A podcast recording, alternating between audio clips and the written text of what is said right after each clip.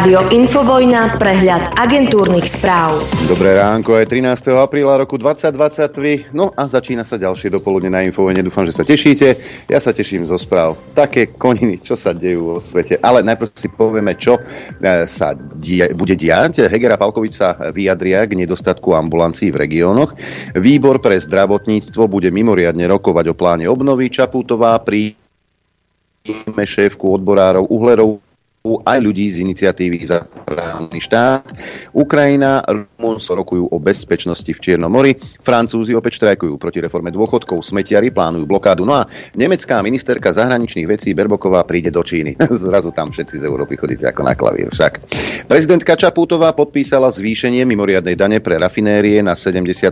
Bude platiť nielen za zdaňovacie obdobie minulého roka, ale aj za rok 2023. Mimoriadne zdanenie sa dotýka najmä bratislavskej rafinérie Slovna naft, aj keď zavedenie solidárneho príspevku vyplýva z nariadení EÚ, zdanenie v aktuálnej výške Slovnaft odmietol a zvažuje podanie žaloby na arbitrážny súd.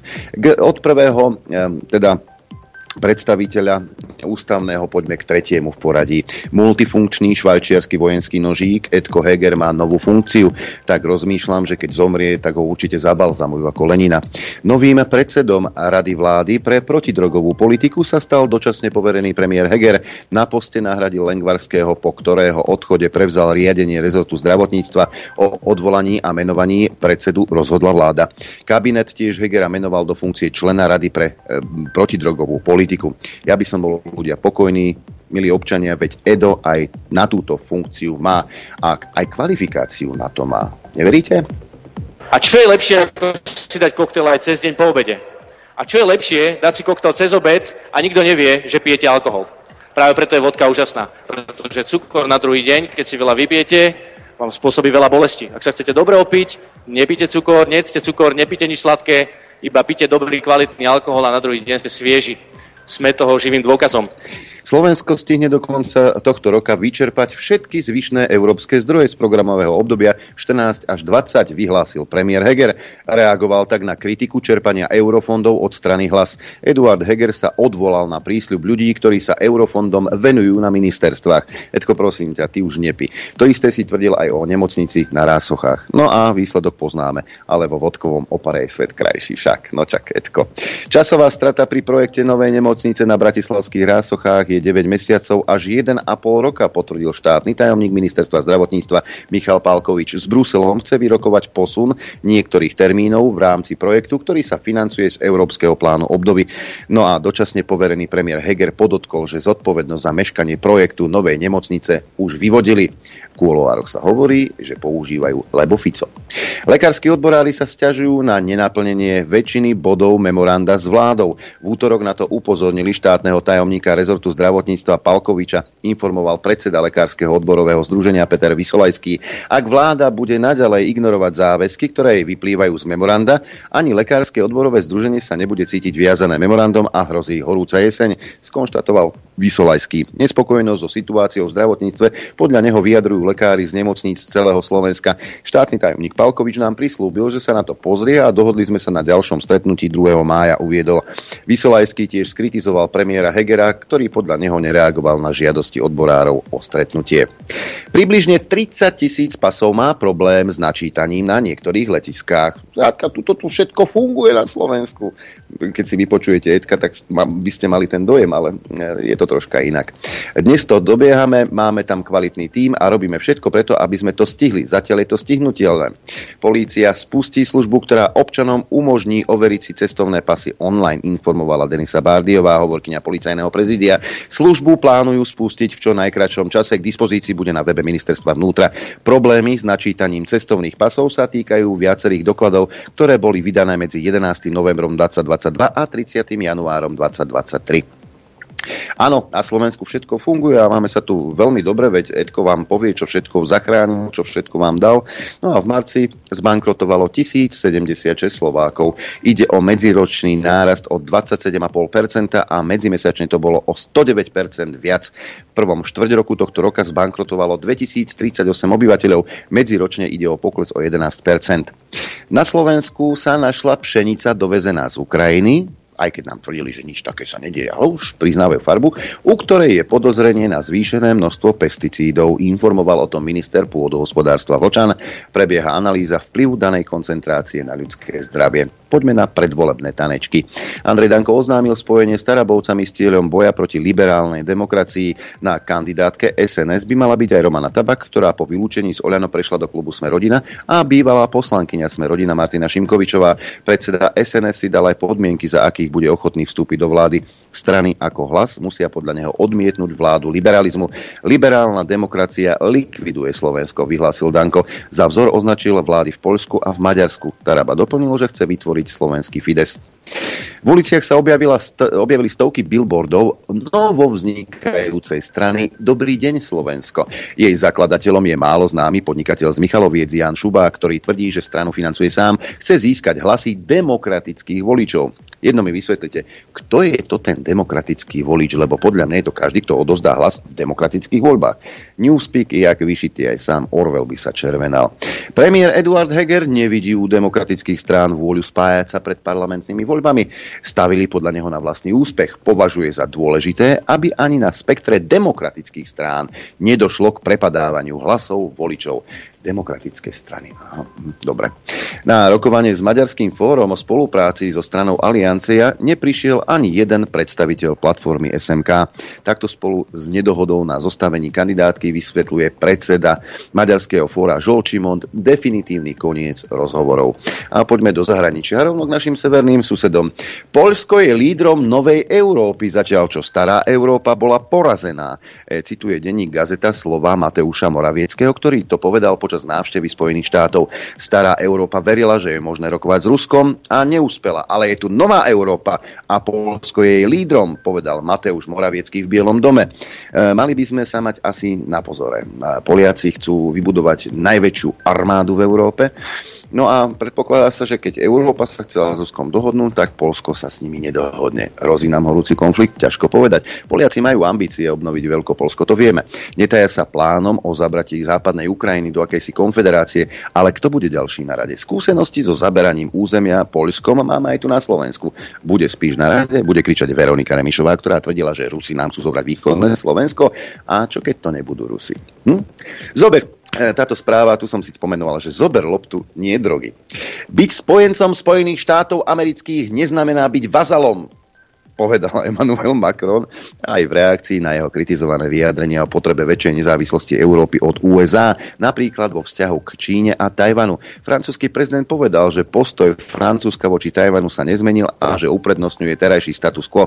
Americký republikánsky senátor Mark Rubio vyhlásil, že ak Macron hovorí za celú Európu, potom by Spojené štáty mali zvážiť zameranie svojej zahraničnej politiky na obmedzovanie Číny a nechať Európu, aby sama riešila vojnu na Ukrajine všíma si denník Guardian.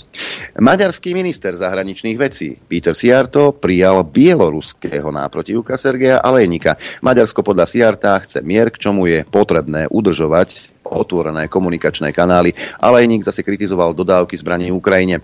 Šéfa bieloruskej diplomacie vyzval, aby jeho krajina urobila všetko proti eskalácii vojny a aby Bielorusko nepodniklo žiadne kroky, ktoré by zvýšili toto riziko. No a Spojené štáty americké podľa veľvyslanca v Budapešti znepokojuje nadšenie Maďarska pre Rusko. David Pressman povedal, že Spojené štáty naliehajú na Maďarsko, aby bralo vážne hrozby, hrozby aké predstavuje Rusko a ďalšie krajiny, ktoré nezdieľajú západ základné hodnoty, ako je demokracia a princípy právneho štátu. No a dokonca Spojené štáty uvalili sankcie na Ruskú medzinárodnú investičnú banku so sídlom v Budapešti. Na zozname je aj jej maďarský podpredseda Maďarsko je druhým najväčším vlastníkom banky po Rusku. Saudskú Arábiu navštívil prvýkrát od vypuknutia vojny v roku 2011 sírsky minister zahraničia. Saudská Arábia bude v piatok hostiť schôdzku deviatich arabských krajín o ukončení izolácie sírskeho režimu. Blízky východ sa mení. V Riade sa takisto chystá po 7 rokoch znovu otvoriť veľvyslanectvo Irán. Za únikom utajovaných amerických vojenských dokumentov stojí milovník zbraní starší ako 20 rokov. To je čarovné, ktorý pracoval na vojenskej základni, píše denník Washington Post. Pentagón označil únik materiálov za závažné riziko pre bezpečnosť Spojených štátov amerických a vyšetruje ho. Médiá považujú únik za najzávažnejší podobný prípad v USA za roky. Dokumenty obsahujú citlivé informácie o vojne na Ukrajine, ale napríklad aj o vzťahu k Číne. Problémom je, že nik nevie, nakoľko sú tieto informácie dôveryhodné a nakoľko sú len spravodajskou hrou. Ale americká vláda sa domnieva, že šéf OSN Antonio Guterres je príliš ochotný vyhovieť ruským záujmom. Vyplýva to z nových odhalení v uniknutých tajných dokumentov. Z spisov vyplýva, že Washington Guterresa pozorne monitoroval čiže sledoval, čiže špionoval. V niekoľkých dokumentoch sa opisuje súkromná komunikácia medzi Guterresom a jeho námestníčkou. Dokumenty obsahujú postrehy Guterresa o vojne na Ukrajine, ako aj o viacerých afrických lídroch. Nuž, pred veľkým bratom si nie je istý nik ani šéf OSN. Toto sú tie západné hodnoty, ktoré máme brániť. Srbsko popiera posielanie zbraní Ukrajine, ktoré vyplývalo z uniknutých amerických dokumentov. Srbsko nepredalo a nikdy nepredá zbranie ani Ukrajine, ani Rusku. Tieto obvinenia sme odmietli viac ako 10 krát a urobíme to znova, vyhlásil podpredseda vlády a minister obrany Miloš Vúčevič. Poďme na Ukrajinu. Ukrajinský premiér Denis Šmihal v Pentagóne zopakoval požiadavku na stíhačky a strely s dlhým doletom. Americký minister obrany Austin po spoločnom rokovaní povedal, že Spojené štáty americké doma rozšíria produkciu vojenských prostriedkov pre Ukrajinu. Protiofenzíva ukrajinských síl sa môže začať až v lete povedal premiér Šmihal. Podotkol tiež, že najväčší tlak na spustenie protiofenzívy prichádza zvnútra ukrajinskej spoločnosti. No a ako je to s tým s tou zvýšenou výrobou v Spojených štátoch. Nebude to tak, že tie e, náboje a ďalšie veci budú dodávať iní. Južná Kórea sa v marci dohodla so Spojenými štátmi americkými, že im zapožičia 500 tisíc kusov delostreleckej munície kalibru 155 mm. Píšu tamojšie médiá. USA by ju mali použiť na doplnenie vlastných zásob. Južná Kórea chce požičaním znížiť šancu, že by náboje skončili na Ukrajine. Jasné, tam určite neskončia, Američania ich určite vyvezú na mesiac. Predpoveď počasia. Najprv aktuálne počasie, teda e, podľa mapky Slovenského hydrometeorologického ústavu, hmla na chopku, e, dokonca mrznúca a mínus 3 stupne Celzia, na západe Slovenska zrážky, dažďové, prší v Bratislave pri 8 stupňoch, 7 má kuchyňa s dažďom, 11 Nitra, takisto tam prší ako aj v Gabčíkove, tam je 7,5 stupňa, takmer 11 v Urbanove, takisto so zrážkami. Pod Rmákom v Dudinciach 11 stupňov, ale aj v Žiari nad Hronom 10, 11 v Prievidzi, 10 v Trenčíne, Senica len 7 stupňov Celzia, Piekš Piešťany 10, Martin 7 stupňov, na severe 6 stupňov v Žiline aj v Liesku, e, Sliažra asi 9, ako aj Lučenec, v Rožňave len 6, 6 stupňov aj v Telgárte, 5 v Poprade, na východe sem tam vykúkne aj slnko, napríklad 7 stupňov hlási Kamenica nad Cirochou, Trebišov a Košice, len 4 stupne Prešov, Tisinec a Bardejov. Predpoveď na dnes, tak tá hovorí, že bude oblačno až zamračené, na východe prechodne zmenšená oblačnosť, na západe postupne na mnohých miestach dážď alebo prehánky, inde zrážky len ojedinele. Najvyššia denná teplota vystúpi na 12 až 17 stupňov Celzia, na krajnom západe okolo 10, teplota na horách vo výške 1500 metrov okolo 2 a fúkať bude len taký dietný juhovýchodný až južný vietor do 20 km za hodinu. Dopoludne na Infovojne s Adrianom. Aj začnou pečkou, ktorú si netradične zopakujeme vo štvrtok, keďže tie zvuky nové som vám ponúkol včera, teda v stredu. No a vy sa môžete do našej hitparády zapojiť. Jednoducho mailová adresa apzavináč.infovojna.bz do predmetu poprosím číslo zvuku a do správy e, telefónne číslo a krstné meno. A samozrejme si môžete vybrať, čím chcete byť odmenení za hlasovanie. Možnosť A je trojmesačný prístup k telke, možnosť B, tričko od rádia Infovojna, možnosť C, vankúšik s logom a so sloganom šťastnú a veselú dobrú noc. Hlasujeme do útorka do 18.00. V prvých dvoch zvukoch, ako sme si zvykli, v tomto roku si pripomíname E, pandémiu a začneme rovno pánom Krčmérim, e, ktorý sa rozhorčoval nad ľudskoprávnymi organizáciami. Čo chcú, veď tu bojujeme so zhnusobou. Nechcem teraz kritizovať žiadne e, organizácie ľudskoprávne, ale tie organizácie, ktoré v normálnej demokratickej spoločnosti majú teraz svoje absolútne nezastupiteľné miesto, lenže zabúdajú, že sme vo vojne. A teraz sme vo vojne, cel, celá, cel, celý svet je vo vojne, nemyslím nukleárne, ale vo vojne s vírusom. No tak vtedy, keď začnú oni do toho vstupovať, e, čo je alebo nie je teda v súlade so zákonmi a ľudskými právami, tak to je koniec manažmentu epidémie. No, ne, ne, nebodaj by vám niekto klepol po prstoch. Um, druhá väčšina z vás má deti a viete, to, viete, aké to je, keď tomu decku za trest alebo kvôli niečomu inému zoberiete obľúbenú hračku alebo obľúbenú knižku, ako sa potom hádže o zem. Hej. Takto sa hádzal o zem Igor Matovič, ktorému nevyšiel plán po Slovenskom národnom povstaní e, urobiť si ďalšie tri kola testovania pred Vianocami. Chúďatko moje. Mrzí ma, že som sníval sen o tom, že tri víkendové testovania si urobíme pred, v decembri a budeme mať úplne normálne Vianoce a mrzí ma, že máme za idiota ministra hospodárstva. Mrzí ma to. Prepačte, možno som zlý premiér, ale tieto následky není znášať. Zvuk číslo 3, to už sme v realite, pán Duleba e, o geneticky nastavených Slovákoch. Že začína, čiže každá krajina má kultúrne kódy, ktoré ventilujú protest. Hej? Čiže problém Slováka nie je v tom, že on je za Putina reálne. On má problém s vyššou cenou na vajíčka, ale v slovenskom kultúrnom kode je to, to že ja som za Putina. Hej? Tak to funguje, bohužiaľ. Áno, aj v 40. rokoch minulého storočia sme boli za Putina, aj v 1848 a tak ďalej a tak ďalej. Zvuk číslo 4. Ak vyhrá voľby smer, Kristián Panda Červená Čekovský sa odsťahuje zo Slovenska. Koľkokrát sme už takéto niečo počuli a tí zmrdi tu aj tak ostali. Že ak, ak uvidíme, ako dopadnú voľby, ale Úprimne poviem, že ak by náhodou teda voľby dopadli tak, že ich vyhrá Smerá republika, tak sa vidím asi v zahraničí, ale to, to dúfam sa nestane. Komunita LGBTI volá po eh, tolerancii a teda po svojich právach a oni sú tí najslušnejší a oni chcú len, len dobre, ale keď si vypočujete tzv. slušnú mládež liberálnu, tak ten dojem ako si eh, vyprchá.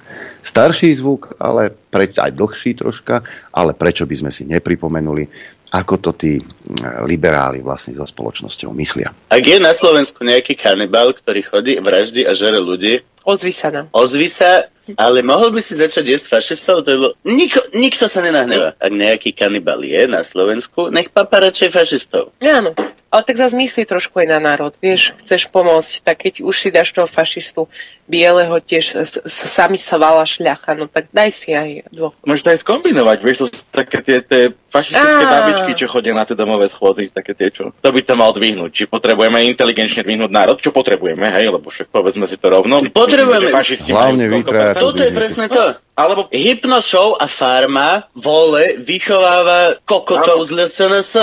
Púšťaj dokumenty o zvieratkách and shit. Určite nebude malý Ríško chcieť hajlovať. Určite malý Ríško nebude mať nič proti homosexuálom, keď uvidí v dokumente, ako medvede sa šukajú navzájom non-stop priateľe, nebuďme xenofobní ani na Kisuciach, proste nikde, lebo je to chore, žiadni imigranti sem nejdu a keď sem prídu, tak nech sem idú, lebo kurva našim chlapom sa už nechce ani robiť, ani trtkať, takže ja som za to. To, že si ty neuspokojená, za to nemôžu slovenskí chlapi. No, e, zvuk číslo 1 má e, Krčmery, dvojku Matelko, trojku Duleba, štvorku Čekovský a liberálny slušnohumor ste si mohli vypočuť vo zvuku číslo 5. Mailová adresa apzavinačinfovina.bz Dobré ráno, pán Lichtner. Už je ten čas? Už, už, už je ten čas. Už je ten čas. Dobré ráno prajem tebe, poslucháčom, divákom, všetkých Pravil som včera, že pozrieme sa na, mm, na tých, čo sa vlastne deje, tak vidíš to Macron, Macron je na tom ako ja. Aj. Išiel do Číny s, s nejakým názorom, to ja keď idem za mojou ženou s nejakým názorom, a odišiel s čínskym názorom, jak ja odchádzam s názorom mojej ženy. No a myslím si, že, že v Číne mu vysvetlili, ktorá bije. A to, že on povedal, že tá, ne, nemôžeme byť závislí a stále poslúchať stále, ja neviem, Američan, toto však, ale veď, ako, pozrite sa, ako Macron je hajzel, ale nie je to debil, ani hlupák. Nebavíme sa o Remišovej alebo o Čaputovej. Hej. Vie veľmi dobre, ktorá bije. Hej, a vie veľmi dobre, prečo robili, čo robili. A Európa samozrejme, že si píli konár pod zadkom, lebo to vyhovuje Spojeným štátom americkým. Hej. Niektorý deň som pozeral nejaké, o, nejaké americké video a nejaký ekonom tam hovoril, že ono to, o, ten dolár stráca, ale ako on, on, on to, zase to neberte, že to je nejaké extra mm, nebezpečné teraz pre dolár, lebo oni... Ale za posledných asi 20 rokov nie z nejakých 62%, čo bolo svetovej a teda svetového obchodu, tak to padlo nejaký 51. Hej, problém je ten, že pokiaľ tieto štáty BRICSu, hej, a teraz hlavné, hlavné, sú, hlavné sú tí noví, čo chcú, uh, Saudská Arábia a Emiráty, a ak oni prestanú obchodovať, tak tie peniaze sa, lebo v Spojených štátoch uh, napriek tomu, že teda tlačia fiat money a že proste to iba to, to tlačia, to z, z, normálne z vzduchu to robia tie peniaze, tá inflácia je iba 8% z toho dôvodu, že polka tých peňazí je ro- rozložená po v iných štátoch, hej, po celej planéte. No ale ak sa im stane, že sa tie peniaze vrátia, alebo všetci sa budú chcieť toho zbaviť, no tak potom uvidíte, že možno, možno bude aj 20-30% inflácia. Kým sa to nestane, zatiaľ Spojené štáty sú celkom v pohode, ale ak ostatné štáty zistia, že nepotrebujú dolár, hej, tak vtedy, vtedy začnú mať problém. No a títo, včera sme sa bavili o tom, alebo ty si hovoril, že, že títo, čo sa noví hlásia a do toho BRICSu a neviem čo. Ide o to, že a, nikdy sa nikomu nepáčilo, ani Saudom sa nepáčilo, čo Američania vyvádzali. Hej, ale teraz ti nejak prestane mať strach všetci. Hej, veď, pozri sa, Sí, Sýria zrazu je, ide otvárať veľvyslanectva, sírsky minister zahraničných mm. vecí prichádza, bude sa konať teda summit, aby teda tú Sýriu opäť prijali do toho arabského spoločenstva. Saudská Arábia si podáva roku s Iránom a tak ďalej a tak ďalej. No, to ti hovorím, že prestali sa, prestali no, však sa Biden, Biden, keď bol v Saudskej Arábii, tak ho vypoklonkovali, že serus.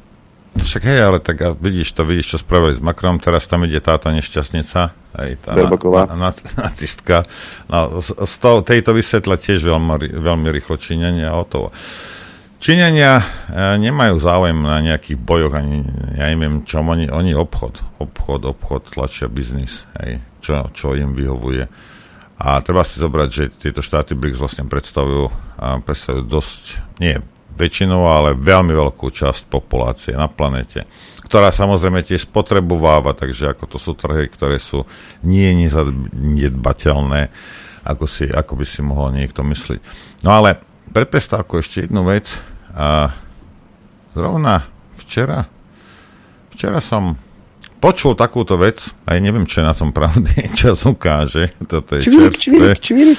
že a Bavíme sa teraz o, o 9.11, hej, o útoku na a, Svetové obchodné centrum.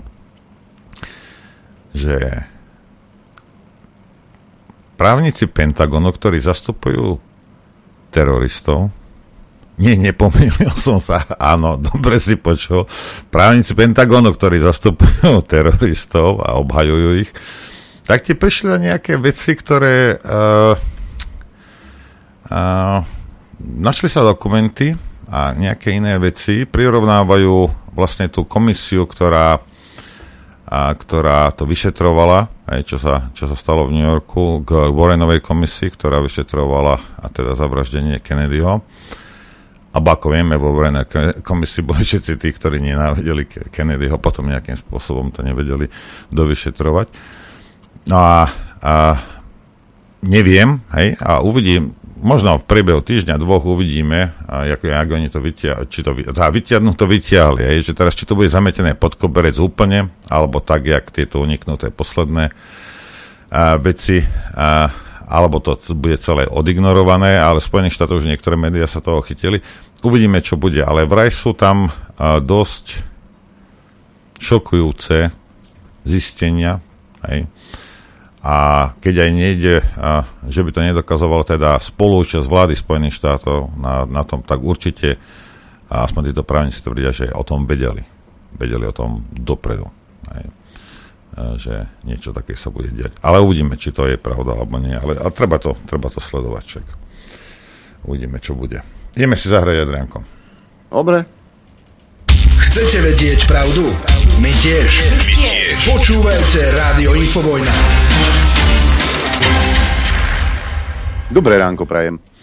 Dobré ráno, prajem a ja len sa na chvíľu vrátim k, k, k tým Spojeným štátom. A nie len podľa tých dokumentov, ale aj podľa rôznych e, interných a, únikov informácií. A mnohí členovia Bidenovej administratívy, ktorí vypovedali pod, pred kongresom pod prísahou, dnes je evidentné, že klamali. Hej?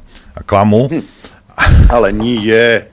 Hej, hej. Zrútil svet čo, za, čo by mali byť, za čo by mali byť stíhaní a zavretí, ale evidentne sa im nič nedieje. Hej. Takže, a sú tam niektorí, ktorí klamali aj pred 20 rokmi, takže, no ale tak toto je. Hej. Keď už sme pri tých klamstvách, ja tu mám otvorenú stránku hoaxy a podvody, policie SR.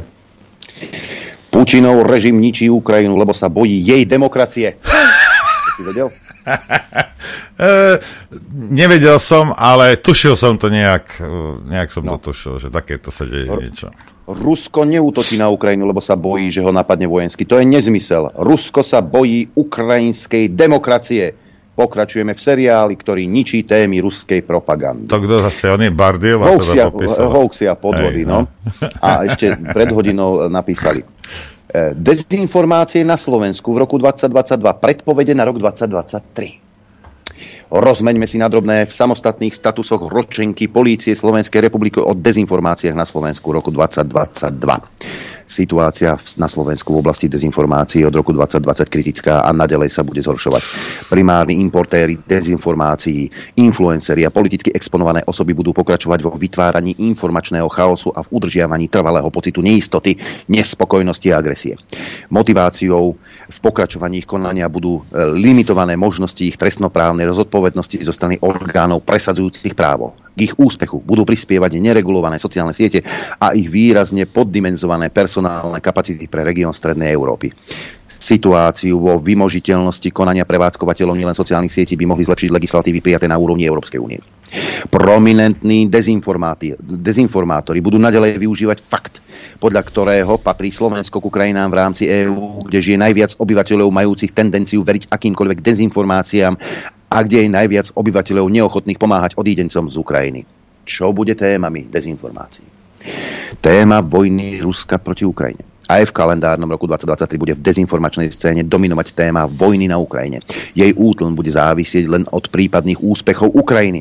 Ak by aj došlo k jej celkovému víťazstvu, slovenskí dezinformátori budú pripravení na dodanie novej témy, keďže im obdobie COVID-19 a vojny na Ukrajine ukázalo, že masové šírenie dezinformácií o nosnej oblasti môže priniesť naplnenie osobných politických či ekonomických cieľov za relatívne nízke ľudské a finančné výdaje.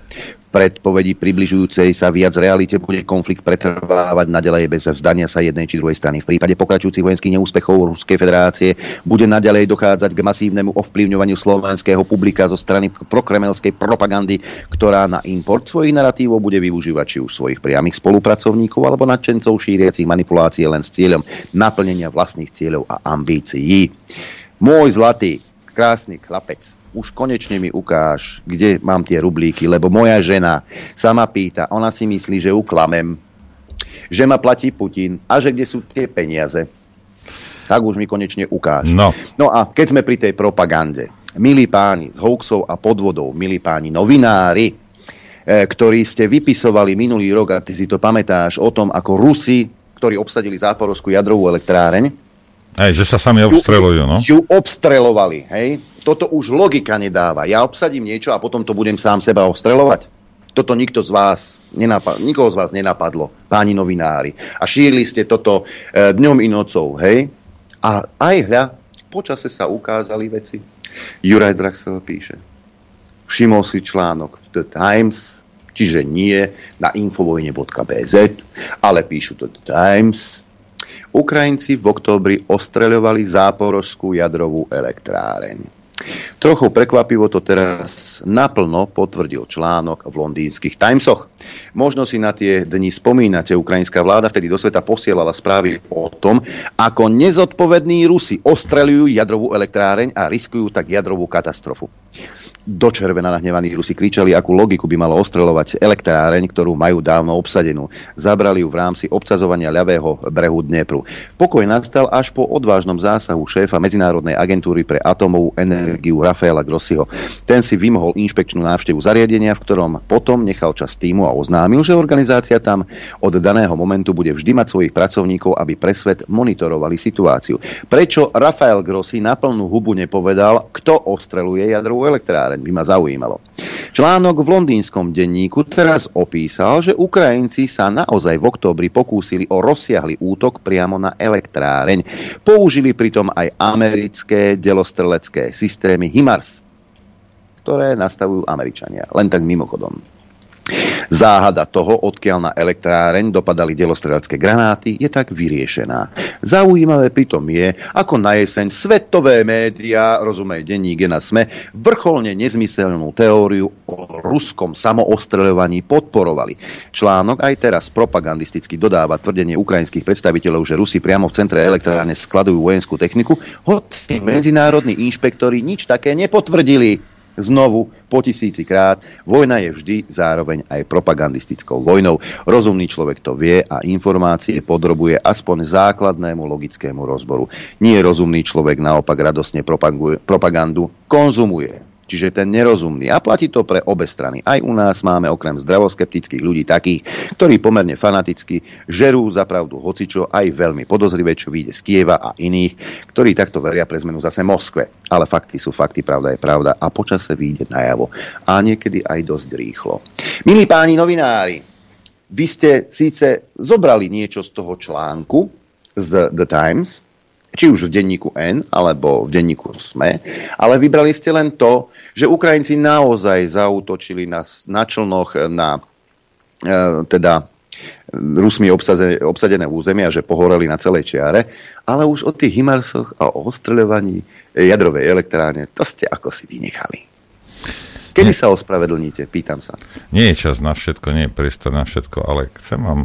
Pamätáte sa, keď už sa Adrian baví teda o týchto hoaxoch a podvoch o týchto dvoch kreténoch tam na ministerstve vnútra.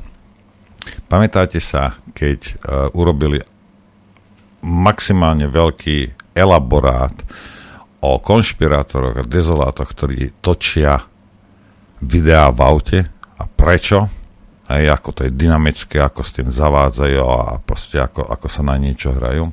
Pamätáte sa na to? Sme to tu rozoberali. Hej. Tak vám ukážem jedného takého dezoláta, takého konšpirátora, ktorý si natočil videjko v aute. Je pekné od Petra Pellegriniho, že až ako opozičný politik sa začal zaujímať o problémy Slovenska. Je to však neskoro. Mal na to 12 rokov so svojou družinou a realizoval svoje predstavy o silnom štáte. No, je nepodstatné, čo rozpráva, lebo rozpráva furt z cesty, ale... no čo keby Bardiová s tým, jak sa volá ten debilko z Rajky? Ten Puchovský. Puchovský. Čo keby ste teraz spravili nejaký elaborát na to, ako niekto v aute natáča videá? Hm? Čo? Ja, ja, ja sa pýtam, ja sa pýtam, prečo to nerozoberete teda psychologicky, prečo si neprečítate a teda nejakého Junga, alebo neviem na základe čoho ste vy na toto prišli, na tieto veci. Hej. A a spravte elaborát o tom, ako táto onúca robí v aute videa. No. Ako, ja neviem, absolútne žiadna sebereflexia, žiadna hamba, proste vyzerá jak Bardiová, tak ten buzeran zdraky vyzeráte jak kreténi, lebo aj ste kreténi a za peniaze budete robiť čokoľvek. Hej. O tom to je celé. Bez hamby, bez všetkého, integrita nulová, IQ minusové. Hej. No správ elaborát teraz, bohatí. Správ ho na dezoláta, čo robí videá z auta. To je, to je ich človek. Ešte sa vrátim k tomu, že teda Rusko, teda Putinov režim ničí Ukrajinu, lebo sa bojí jej demokracie. Tak si niečo povedzme o demokracii na Ukrajine. E, rušenie ruskojazyčných médií. Demokratické, nie? Rušenie vyučovania v ruštine, ale aj v maďarčine. Čiže výučba len v ukrajinčine Keby to spravíme na Slovensku, že maďarské školy, školy zrušíme a bude sa tam vyučovať len po slovensky, to by ste počuli ten krik. Tento krik ale mm, nepočujete, čo sa týka Ukrajiny. Zakazovanie opozičných strán. To je tá demokracia? Mnohí opoziční lídry boli uväznení, alebo sa len tak stratili. To je tá demokracia? No, e, počúvaj, no, podľa mňa je, po, podľa mňa je, lebo aj u nás pozatvárali kdejakých opozičných ľudí hej, a u nás je demokracia. Ak tomu neveríš, tak sa spýtaj Zuzi. Typu. No, no ale liberálna demokracia, spýtaj sa Zuzi, spýtaj sa Haščáka a kdejakých takýchto panáčikov, tieto figurky a povedia ti, že u nás je demokracia. Lebo aj my zatvárame opozíciu. Uh, šikanovanie ukrajinskej pravoslávnej církvy. Hm. To je tá demokracia? Ja sa len pýtam. Odchytávanie chlapov na ulici, aby ich obliekli do, do uniformy, aj keď Zelenský vykrikoval, že oni nie sú takí, oni tí takí nebudú. To je tiež demokracia? Posielanie vojakov bez výcviku na front do mlinčeka na meso. To je tiež demokracia? A takto by sme mohli pokračovať ešte ďalšiu polhodinu. Hmm. Milí páni z hoaxov a podvodov, veď vy šírite hoaxy. Pre Boha. Skúste, napríklad skúste opísať a, a dať denník N na pranier aj so smečkom, ako písali dňom i nocou, teda písali, preberali správy z Kieva že záporovskú jadrovú elektráreň ostrelovali Rusi, napriek tomu, že ju obsadili. Do neba volajúca konina, ale v pohode. Dokážem s tým žiť. Koľko takýchto správ denne vypotíte? Ešte raz treba povedať, keď je vojna, propaganda ide z jednej aj z druhej strany. Čo je pravda? Sa len tak ľahko a tak skoro nedozvieš. Len časom. No ale slovenský mainstream vie presne. Vie presne, čo je pravda. V tej chvíli oni ti to povedia. vedia, čo je pravda. A potom za, za týždeň, za mesiac, za dva mesiace sa príde na to, že to bola lož a sú ticho. Že by sa Presne ospravedlnili tým svojim debilným čitateľom. Né, na čo? Presne to isté. Keď si dostatočne hlupý na to, aby si čítal denník, je môj zlatý, ospravedlenie nepotrebuješ. Však. To pr- presne to isté, ako bolo s vojnou v Iraku. Hej. Teraz sa Šimečka starší po 20 rokoch prebudil a to, to, som, teda, to som nemal robiť, ja som mal zalepené oči. Fakt, naozaj. To mám uveriť týmto kajúcnickým slovám. Koľko takýchto správ ste šírili a budete šíriť aj naďalej. A vy sa potom čudujete, že vám ľudia neveria? Lebo e, drivá väčšina ľudí na Slovensku rozmýšľa a nepríjma jednostranne to, čo im ponúkate ako jednu jedinú pravdu. Lebo rozmýšľajú, porovnávajú si veci, dohľadávajú si veci. Aj taký trotl ako ja, ktorý nevie po anglicky, ani po americky, ani po rakúsky, ani po nemecky, si viem dohľadať články, lebo existuje taká vec, že, že, že prekladač. A viem si to nájsť. A v tých zahraničných médiách nájdeš niektoré veci, o ktoré naše médiá ani nezakopnú. A prečo nezakopnú? No, pretože im to nepasuje do ich videnia sveta. A ešte náhodou by museli priznať, že sa mýlili, alebo že šírili cudziu propagandu. Lebo my tú propagandu máme len ruskú. Americkú, čínsku, francúzsku, britskú tu nemáme. Dokonca americká propaganda nie je propagandou. Lebo americká propaganda je tá dobrá, lebo my sme súčasťou tohto bloku, tak to je potom v poriadku. Vymývať hlavy e, občanom e, republiky. Však. To je super. To, že sme, to, že sme súčasťou, o, že, že sú to naši spojenci, ja viem, takto vysvetľovali, ja si to pamätám, hej, lebo si myslel, že ľudia senožerú, hej. To ešte neznamená, že nám neklamete, však. Nemusíš to nazývať propagandou, hlavne, že vieme, že je to lož. No, tak No. A traste sa, ak by náhodou progresívne Slovensko sa dostalo, dostalo ku kormidlu, to ešte len uvidíte, čo je to rock'n'roll. Doteraz to bol, len, to bol len taký čajíček pro Batolata, píše Durat Chmelár. Vyhlásenie podpredsedu progresívneho Slovenska a spoluautora prezidentkyných zahranično-politických prejavov Tomáša Valaška o tom, Bože. že Macron schytal za výroky o Tajvane zaslúžene, len počiarkujú, prečo je táto strana pre budúcnosť Slovenska nebezpečnejšia ako akákoľvek iná a potvrdzuje, že progresívne Slovensko nie je proeurópske, ale proamerické. A je to v podstate jediný relevantný slovenský politický subjekt, ktorý nepochopil, že zbúrania zvyškov Pax Americana nie cesty späť. Návšteva Macrona v Číne bola z hľadiska biznisu mimoriadne úspešná, ale politicky rozpačitá. Macron sa nevracal do Paríža na prázdno. Francúzsko podpísalo v Pekingu desiatky výhodných ekonomických dohôd. Číňania mu preukazovali na každom kroku prejavy najvyššej úcty, kým predsedničke Európskej komisie Uršule von der Leyenovej, ktorá pred návštevou napínala svaly, poučovala Peking a dokonca sa mu vyhrážala, dali pocítiť, čo si o nej myslia. V čase, keď bol už Macron na vojenskej prehliadke na námestí Nebeského pokoja, šéfka Európskej komisie nemohla po prílete použiť VIP východ a musela prejsť pasovou kontrolou cez východ pre bežných cestujúcich, pri ktorom ju vítal čínsky minister ekológie, ktorého meno vôbec nepoznala. Nebola pozvaná ani na štvrtkovú štátnu recepciu, ani na piatkovú neformálnu večeru štátnikov asi takej úcte sa tešia v Pekingu bruselskí byrokrati. Na druhej strane Macron politické výsledky svojej návštevy značne preceňoval a evidentne dezinterpretoval. Už na palube lietadla sa chvastal novinárom, že vyhral svoj ideologický boj o strategickú autonómiu Európy vedenú Francúzskom, ktorá sa stane treťou superveľmocou. Tieto Macronové napoleonské komplexy zjavne dnes odpovedajú skutočnosti. Pre Peking je Paríž jednoznačne dôležitý partner, čo si Jinping potvrdil okrem iného aj tým, že so svojím francúzským hostom strávil 6 hodín intenzívnym rokovaním. Ale pre Čínu je partnerom Francúzsko, Nemecko alebo Taliansko nie Európska únia. Macron ďalej tvrdil, že Xi Jinping prišiel k rovnakému záveru ako on, že teraz je na Ukrajine čas zbraní a nie je čas na rokovania, čo bola vyslovená lož, ktorú čínsky prezident v zápätí vyvrátil. Zdôraznil, že jedinou cestou k ukončeniu ukrajinského konfliktu je politická dohoda. Macron apeloval na Čínu, aby priviedla Rusko k rozumu ale tu narazil na povestnú asertívnu čínsku diplomáciu. Titulok francúzského denníka Le Monde je na rozdiel od stredoeurópskych dezinterpretácií oveľa presnejší. Emanuelovi Macronovi sa nepodarilo presvedčiť Xi Jinpinga, aby urobil gesto v prospech Ukrajiny. Macron teda nedokázal si Jinpinga politicky presvedčiť. Napriek tomu počas tejto cesty niečo dôležité pochopil. Schyluje sa k najzásadnejšiemu geopolitickému stretu medzi USA a Čínou, ktorému je ukrajinský konflikt iba, iba, predohrou. Európa do neho nesmie byť vtiahnutá, hoci sa o to usilujú nielen Spojené štáty, ale aj Tajvan. Keď tajvanská prezidentka vyhlasuje, že Tajvan stojí v prvej línii demokracie, nemôže vám to nepripomenúť úlohu, ktorá v geopolitickom zápase zohráva ďalší, ktorú zohráva ďalší americký vazal Volodymyr Zelenský. USA pritom neustále zvyšujú tlak na zadržiavanie Číny a stupňujú napätie v oblasti, ktorú neustále križujú ich vojnové lode a lietadlá.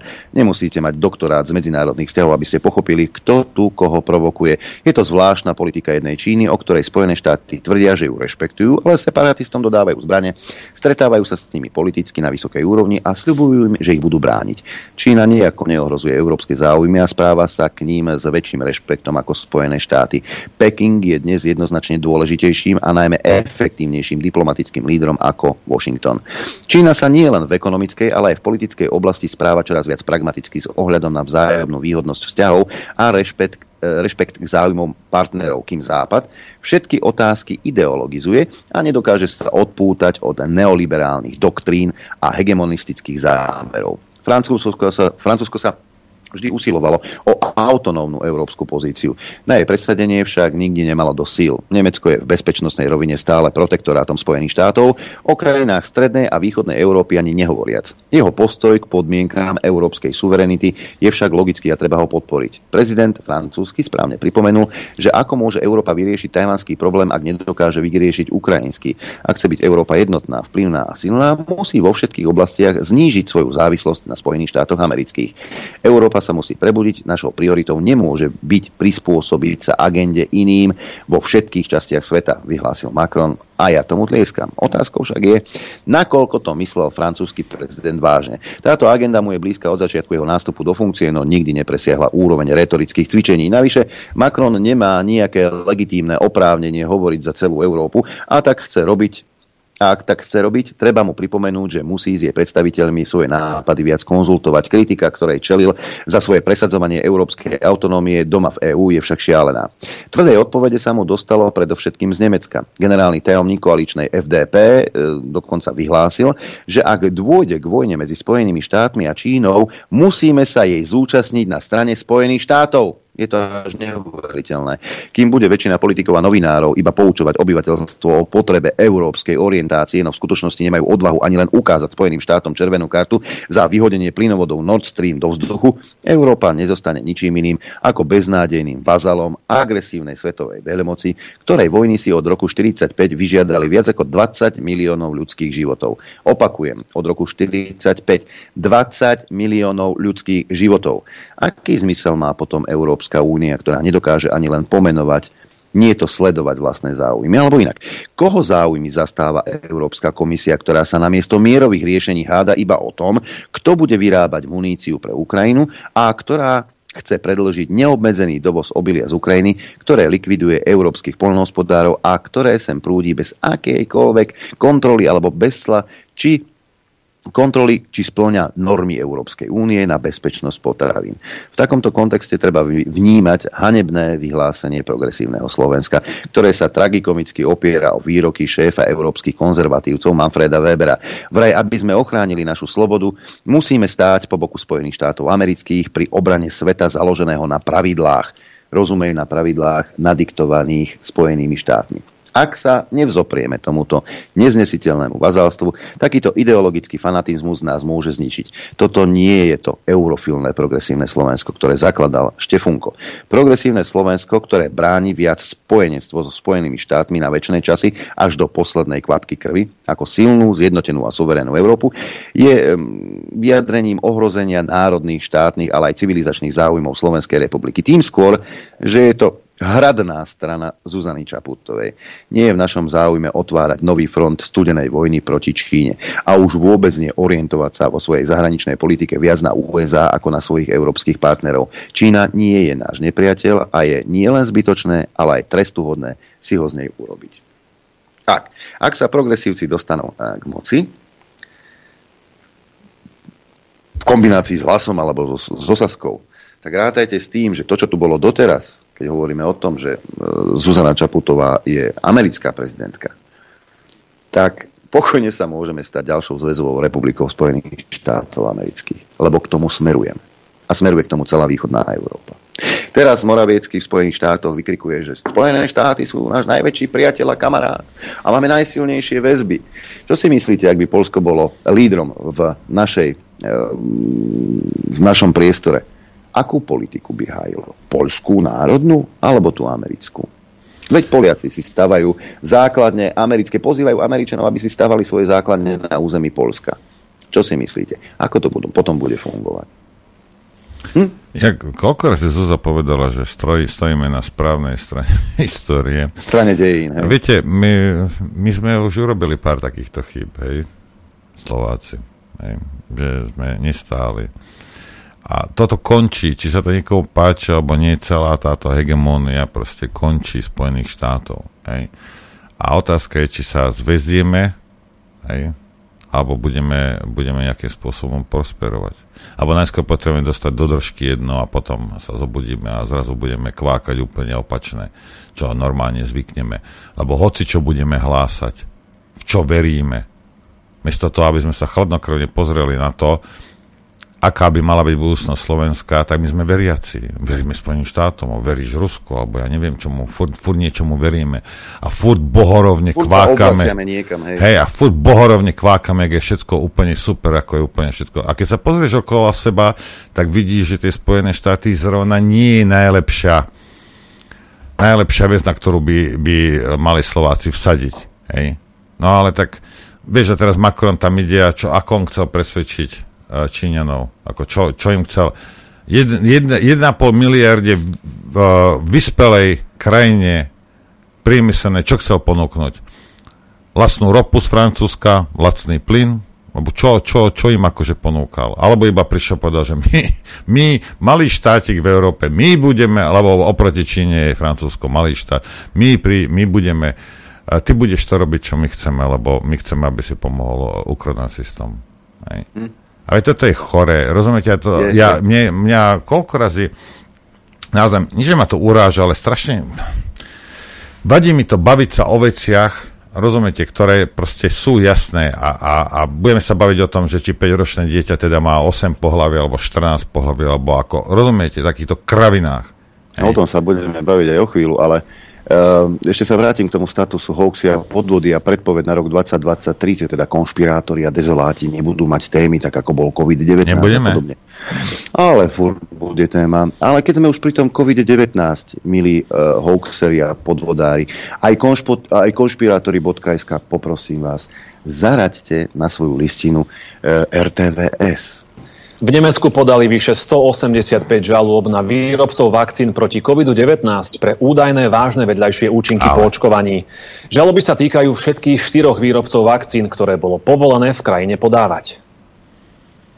Advokátske kancelárie v Düsseldorfe a Wiesbadene posudzovali takmer 4 tisíc podaní z celého Nemecka. Len 185 prípadov uznali za vhodné pre žalobu a tak koncom apríla sa začne prvý proces, v ktorom jedna žena žaluje firmu BioNTech okrem iného aj za vážne problémy so srdcom po očkovaní. Nemecký minister zdravotníctva varuje pred rýchlymi uzávermi. Musíme pružne skúmať vedľajšie účinky vakcín a možno povedať, že máme čoraz jasnejší obraz. Aby však nevznikol falošný dojem, treba upozorniť na to, že ťažké následky po očkovaní zaznamenali Inštitút Paula Erlicha či Európska lieková agentúra. Ide o necelý jeden prípad na 10 tisíc očkovaní. Nie je to teda až také bežné. Každého pacienta však potrebujeme urýchlene identifikovať, aby sme mu čo najskôr pomohli. Na vakcíny proti covidu sa v zásade vzťahujú rovnaké pravidlá zodpovednosti ako na iné lieky. Výrobcu je možné brať na zodpovednosť, ak dôjde k výrobnej chybe. Ak však bola vakcína podaná neodborne, zodpovednosť nesie očkujúca osoba. V žiadnom z prípadov, ktoré sme skúmali, sa nepodarilo preukázať kauzálnu súvislosť medzi vzniknutou újmou na zdraví a očkovacou látkou Comirnaty BioNTech. Úlohou štátu je, aby bola pomoc účinná. Zdravotné pokladne preberú náklady za liečbu, krajinské vlády platia zdravotnú starostlivosť, ak je potrebná. V skutočnosti však máme problém na oboch stranách, lebo stále nie sú k dispozícii účinné lieky. Podľa inštitútu Roberta Kocha od začiatku očkovania podali len v Nemecku viac ako 183 miliónov vakcín. Aj keď je počet prípadov s vážnymi následkami pri takomto množstve minimálny, civilné žaloby na výrobcov vakcín sú mediálne mimoriadne ostro sledované. Z Berlína Tibor Macák, RTVS. Áno, je minimálny a ja som toto hovoril nieraz. Áno, keď je to, ja neviem, 0,4% aj lekári a všetci ti povedia, odborníci ti povedia, Veď to je zanedbateľná a zanedbateľný počet ľudí. Pokiaľ to nie si ty, alebo tvoje decko, alebo tvoja tak, matka, tak. tvoj otec. Dovtedy je to štatistika. Hej? A teraz ešte by ma aj zaujímavé, lebo zase keď to zoberieš tak, že ó, planéta mohla vymrieť, ale vďaka týmto mňamkám teda sme sa zachránili celú planétu a zomrelo pár, ja neviem, 100 tisíc ľudí a, a to stojí za to. Áno, v tej chvíli môžeš povedať, že áno, je to síce kruté, ale proste fajn. Hej. Komu pomohli tieto, tieto mňamky, by ma zaujímalo. Hej. Lebo ja som nemal ani jednu. Hej. A pozri sa, a nemôžeme, nemôžeme tvrdiť, hej, že by som žil nejakým zdravým životom, že by som sa stravoval zdravo, že by som bol mladý, že by som cvičil, behal, hej, a kdejaké takéto veci, ktoré robili ľudia mladí, ktorí zomreli. Však, hej. A že som sa s takýmito kdejakými covidovými aj s, s očkovanými, aj s chorými stretával dennodenne, bez rúška. Hej. Takže ako, o, o, čom, o čom sa bavíme? Hej, a potom ti povie Remišova, že si šláhla tri a bola tri krátkovi, tak potom ako čo? a ten tretí takže, takže, takže to znamená, ja som si nešlahol, nemal som. Ona si šláhla, mala. No tak keby som chcel mať COVID, tak si asi musím šláhnuť z tejto somariny. Ako, ja viem, že to zjednodušujem, ale rozumiete, boli to lži, bolo to zavádzanie a deje sa to doteraz. Ono to pomaly vylieza a všetci títo, čo, čo aj mne vypisujú alebo sa stretnem a mi rozprávajú nejaké, nejaké one bachorky, no tak pomaly si zavrete huby hej, s, týmito, s týmito mňamkami. Hej, ako mne je ľúto, že no není mi ako poviem vám tak, ne, proste nebudem zo seba robiť niečo. Hej. Nie je mi ľúto týchto ľudí. Informácie mali všetci mali. A rozhodli uh, sa sami, za nikým neprišli, že ja túto pištol v hlave, wow, ideme ťa pichnúť. Stalo sa to niekomu, lebo ak áno, tak sa ozvite. Nikomu sa to nestalo. Všetci ste sa nechali, čo ste sa nechali opichať, nechali ste sa dobrovoľne opichať. A že ťa nahováral otec, mama, žena, no to už je tvoj problém. Ako koho to zaujíma? Ty, ale to konečné rozhodnutie si urobil ty. Takisto, jak si urobil konečné rozhodnutie, keď si to šiel hodiť, hodiť tomu šialencovi z Trnavy. Hej. Proste takto to je. A ja dobre, však ľudia robia chyby, ale nemôžeme ich opakovať. Mali by sme sa nejakým spôsobom poučiť z toho, čo sme zle urobili a do budúcna vykročiť teda ľavou nohou, alebo ktorou sa vykračuje, Adrian? Ľavou však. Ja neviem, ktorou sa vykračuje správne. Na vojne ja nás tak učili, ja toto, no.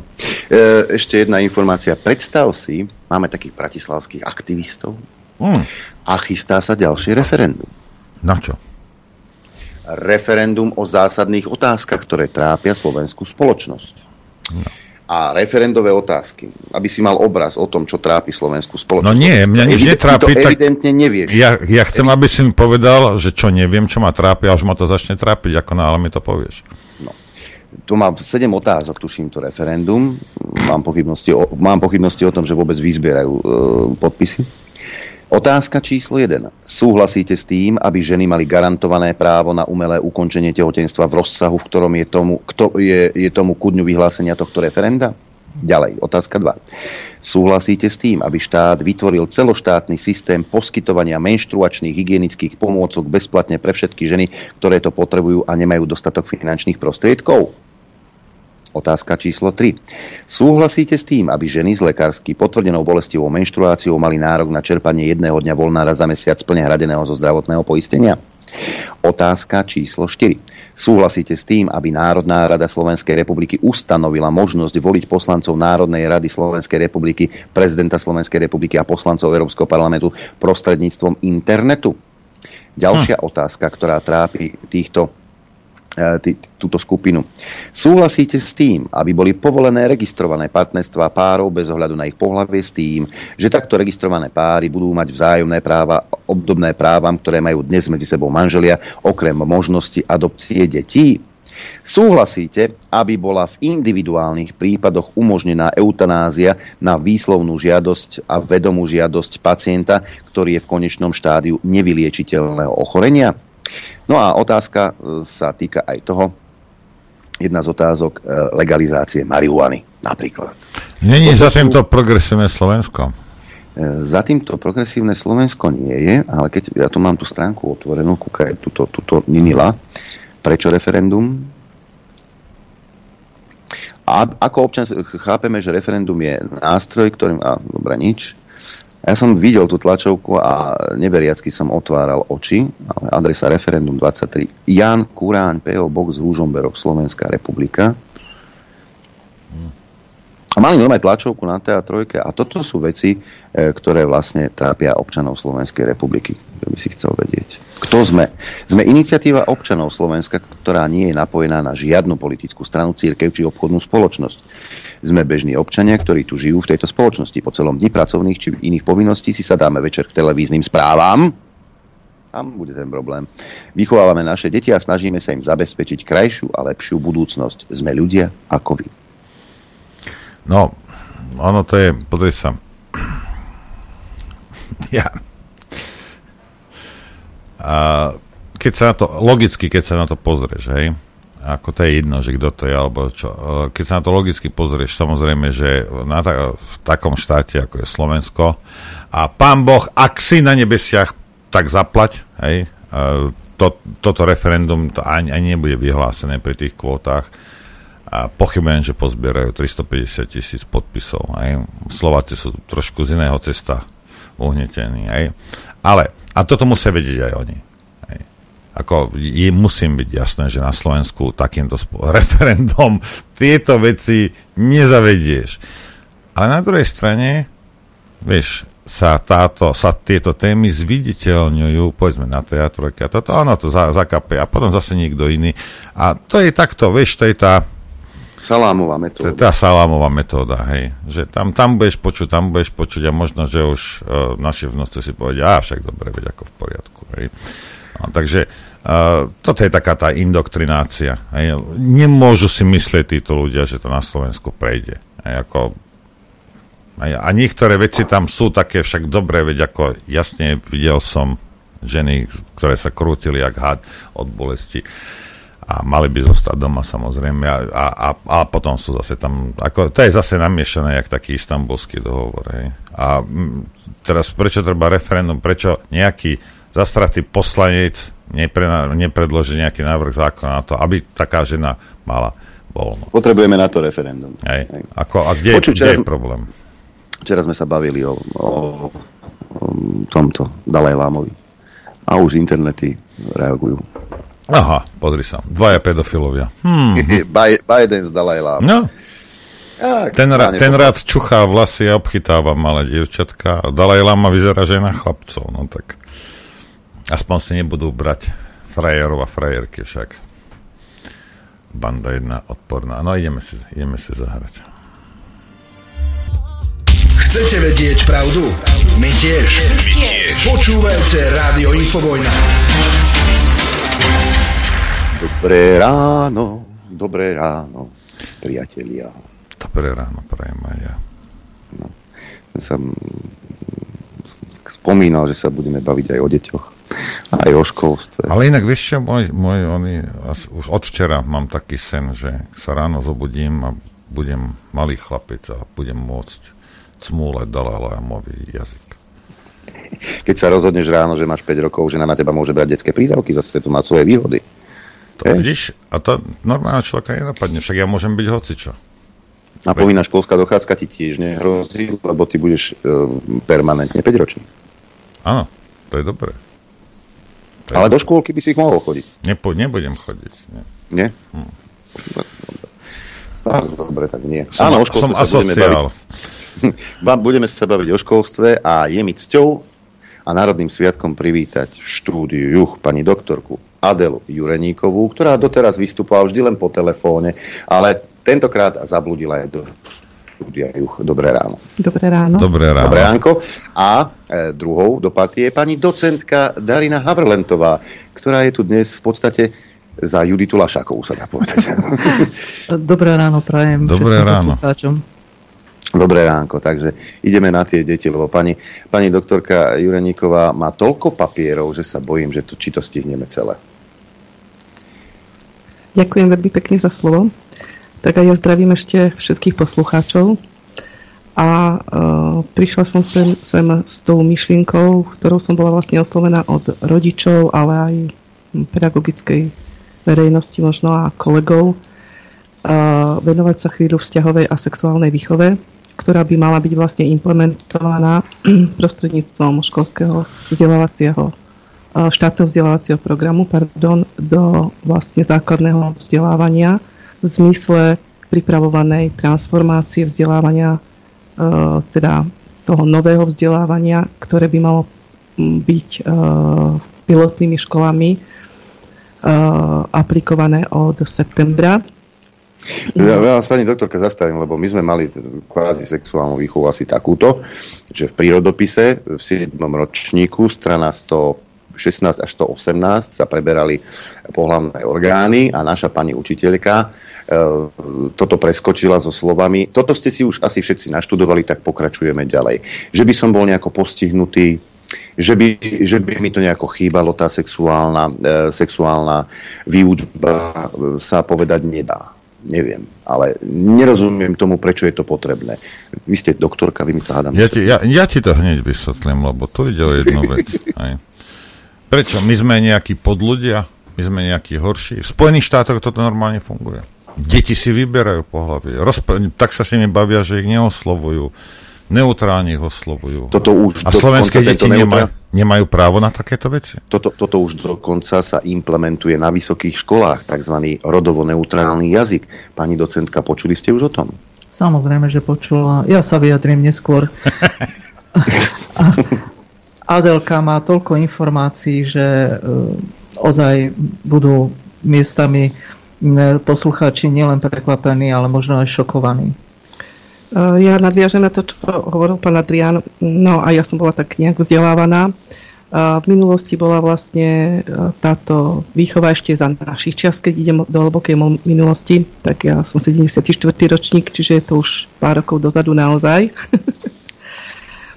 A vlastne táto téma bola riešená v rámci prírodopisu, tedy to bol prírodopis v 7. ročníku základnej školy a určite si aj poslucháči pamätajú takú tenučku knižku, keď dospievam.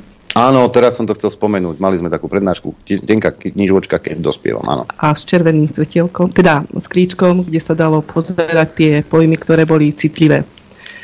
No, e, v súčasnom období je implementovaná sexuálna výchova. Veľa rodičov a od verejnosti o tom ani nevie, ale je implementovaná do výchovného vzdelávacieho procesu ako prierezová téma a je v časti e, výchova k manželstvu a k rodičovstvu.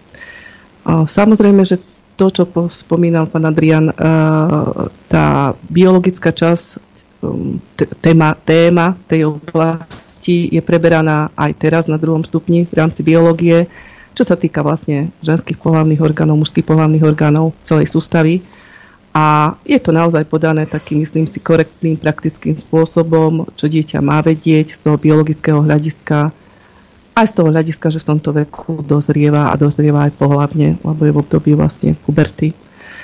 No a tá časť druhá, ktorá je viazaná skôr na tie vzťahy a na prípravu na manželstvo rodičovstvo, je súčasťou prierezovej témy výchova k manželstvu a k rodičovstvu. Tých prierezových tém je niekoľko.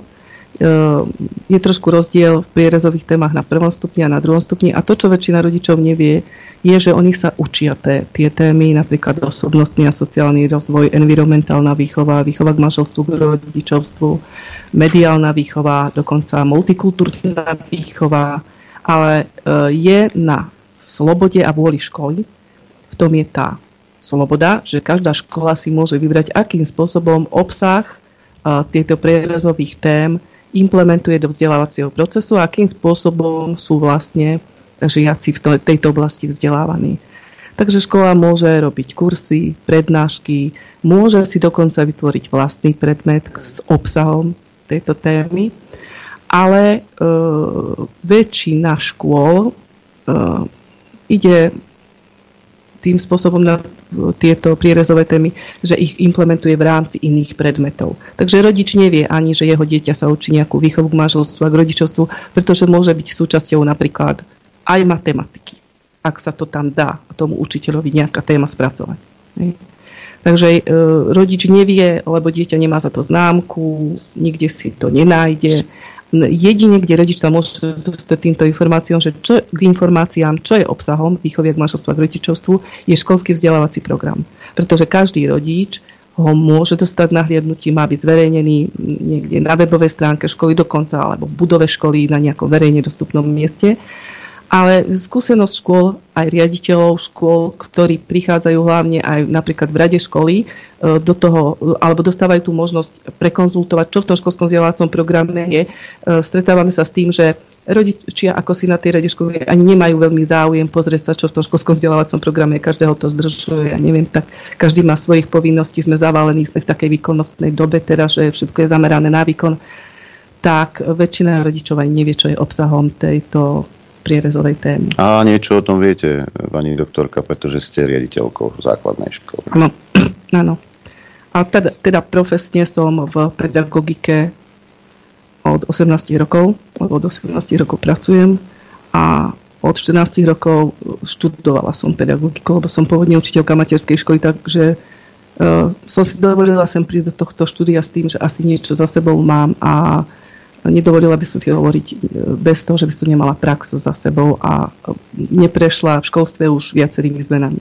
No taká slniečkárska riaditeľka vy nie ste, to vieme veľmi dobre a dôkazom toho je aj to, že sedíte tu v štúdiu, ale máme kopec riaditeľov, ktorí túto propagandu žerú a dokonca s vervou ju obhajujú. Kde vidíte nebezpečenstva v tých osnovách, ktoré nám schválili na ministerstve školstva pod vedením pána Grehlinga a o ktorých tu mnohokrát hovorila aj pani doktorka Nachtmarová. No, Takže teraz má prísť nová prierezová téma, ktorá sa nebude už volať výchova k manželstvu a k rodičovstvu, ale bude sa volať vzťahová sexuálna výchova. Uh. Takže si dajme otázku, prečo.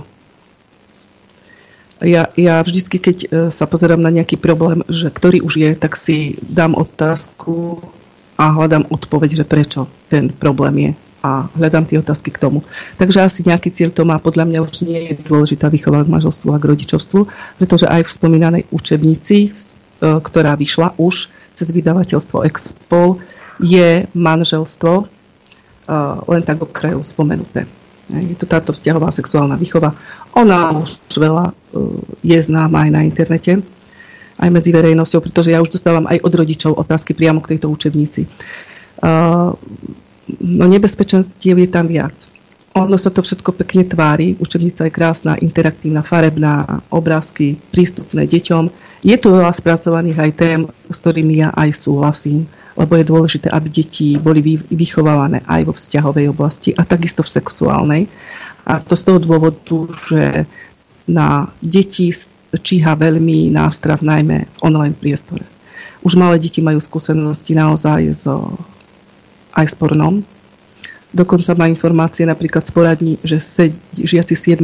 ročníka mali odsledované porno, dokonca ho natáčali. Sa to potom teda akože riešilo nejako prostredníctvom poradní psychologov a isto, že deti chceme pred týmto chrániť. Táto učebnica by mala tomu údajne napomáhať. A mm, vo mne skrsala teda ďalšia otázka, že keď sme dokázali zablokovať nepohodlné weby, prečo nedokážeme zablokovať nepohodlné obsahy, ku ktorým sa tieto malé deti dostávajú? Ja vám poviem prečo, lebo si tam strašne veľa peňazí v tomto biznise. Ďakujem. aj za odpoveď. Takže e, tie deti sa naozaj k tomu nepovolenému obsahu dostávajú. Dostávajú sa k rôznym veciam. Ale táto učebnica, celá tá koncepcia prichádza e, k nám aj k tej učiteľskej verejnosti tak, ako keby sme my o tom nevedeli, ako by aj nás bolo treba prevzdelávať, ako by sme to my učiť nevedeli, ako by sme tým predtým zakrývali oči, nechceli to riešiť. Uh, ale je to naozaj veľmi citlivá téma lebo kto učí deti 30 rokov, ja som v školstve naozaj 30 rokov a pracuje s nimi každodenne, sa stretáva aj s tou učiteľskou praxou, ako to je, tak vie, že to sú veľmi citlivé osobnosti tie deti. Nie každé dieťa je pripravené na určité poznatky, ktoré sú aj v tejto učebnici, pretože vychádzajú z rôzneho prostredia. A keď máme teda rešpektovať inakosť, tak ako rešpektujeme inakosť voči ľuďom, ktorí napríklad sú konzervatívnejší alebo ktorí sú veriaci a už je teda jedno, akú vieru vyznávajú. E, takže možno, že táto učebnica by bola vhodná pre iba určitý prúd, ale nie určite pre všetky deti, to si ja myslím. Teda nie všetky témy. Ak by som mu mohla teda otvoriť a niečo odprezentovať aj z toho, čo v tej učebnici je, tak je tu... Ja, ja sa chcem spýtať iba jednu vec. Ano? Myslíte si, že, všet, uh, že akékoľvek dieťa, alebo ktoré, alebo že sú deti, ktoré by mali byť uh, exponované všetkému, čo je v tej učebnici? Nie. Určite nie, lebo deti z hľadiska psychológie, k tomu sa vyjadri pani docentka, určite nie sú pripravené spracovať uh, tie poznat, alebo to, čo je tu podsúvané, lebo tu je veľa uh, vied, otázok. Doslova, no, ja vás preruším, len aby, aby, aby sme z tých detí nerobili hlupákov. Ja mám 53 rokov, mm. ja to nedokážem spracovať tie veci, ktoré oni tu vyťahujú na nás. Rozumiete? Mm. Nie to ešte dieťa ani ja ich neviem spracovať, ale nechcela som byť veľmi, veľmi osobná. Skôr tu prezentujem názor. Takto ja som tú učebnicu dala do rúk viacero ľuďom a nedovolila by som si zase rozprávať niečo za seba. Nechcem byť osobná, hovoriť tu môj postoj len. Dala som ju uh, učiteľom, všetkým zamestnancom, kuchárkam, upratovačkám, rodine, mojim známym, verejnosti. Preto už je aj taká pokrčená a naozaj používaná. A stretla som sa s jedným pozitívnym ohlasom a to veľmi mladej pani učiteľky. Nečudo. A, takže e, väčšina ľudí, a učiteľia dokonca reagovali takže e, toto mám učiť, to ja, ja to učiť nebudem, alebo môj, ja nechcem, aby sa to moje dieťa učilo. Čo mám preto urobiť? A rodičia teda už začínajú naozaj už sú, veď, vedia používať internet, e, začínajú byť opatrní v týchto otázkach a začínajú teda napríklad aj mňa oslovať s tým, čo máme urobiť preto, keď to nechceme. Hej, tak, uh... A čo sa dá urobiť preto? No, lebo určite nás počúvajú, áno. viete, aj iní učiteľi, a nielen len, len z vášho okolia. Áno. Um, táto vzťahová sexuálna výchova je, má byť povinnou súčasťou školského, teda štátneho vzdelávacieho programu. Čiže to bude povinný obsah vzdelávací. Tak teraz je ten čas, aby asi vyjadrovať začali tí ľudia svoje názory. A ja by som asi začala hovoriť o tom predovšetkým aj s tou učiteľskou verejnosťou, s, aj s riaditeľom školy, s učiteľmi, pretože ja prijímam aj túto vzťahovú sexuálnu výchovu, aj túto učebnicu ako určitý druh názorov. Ale my sme si zvykli na to, že názor to už je ako keby hotová pravda, mm. o ktorej sa teda nediskutuje v niektorých prípadoch. Ale uh, nie je to tak. Ten názor je len názor a nám chýba tá ďalšia časť v tom procese myslenia a to je rozhovor, argumentovanie a nejaké dokazovanie si. Teda keď niekto napíše vzťahovú a sexuálnu výchovu, pretože on je, s ním sa rodičia doma neví, o tom nerozprávali, tak ale to nie je názor celej spoločnosti a všetkých detí ja mám rodičov, eh, naozaj 30 rokov s nimi robím, to sa nedá paušalizovať. Áno, že, že so mnou sa doma o tom nerozprávali. Veľa rodičov sa rozpráva a má tri deti, ako každé musí pristupovať inak. Otázke prvého sexu napríklad, áno.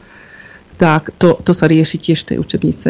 Túto, ktorú ukazujem, je pre 10 až 15 ročné deti. Takže ja odporúčam rodičom, aby sa um, začali zaujímať aj o prierezové témy, pretože teraz bude priestor na to zase, aby táto vzťahová sexuálna výchova sa tak pod rúškom iných predmetov dostala do toho vzdelávacieho procesu, lebo to nemusí byť predmet vzťahová sexuálna výchova a rodič nevie, čo sa dieťa učí v škole.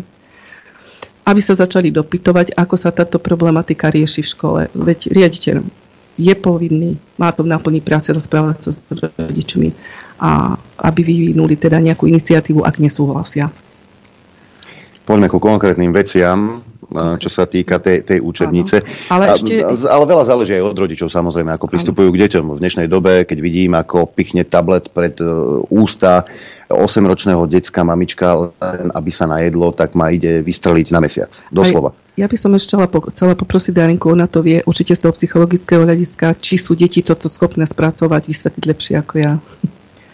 No, chcela som e, naviazať, až keď e, sa tá knižka odprezentuje, pretože e, ty by si hovorila o tých citlivých bodoch a vtedy si myslím, že keď ja sa k tomu vyjadrím, to akurát tak v tej chvíli zapadne.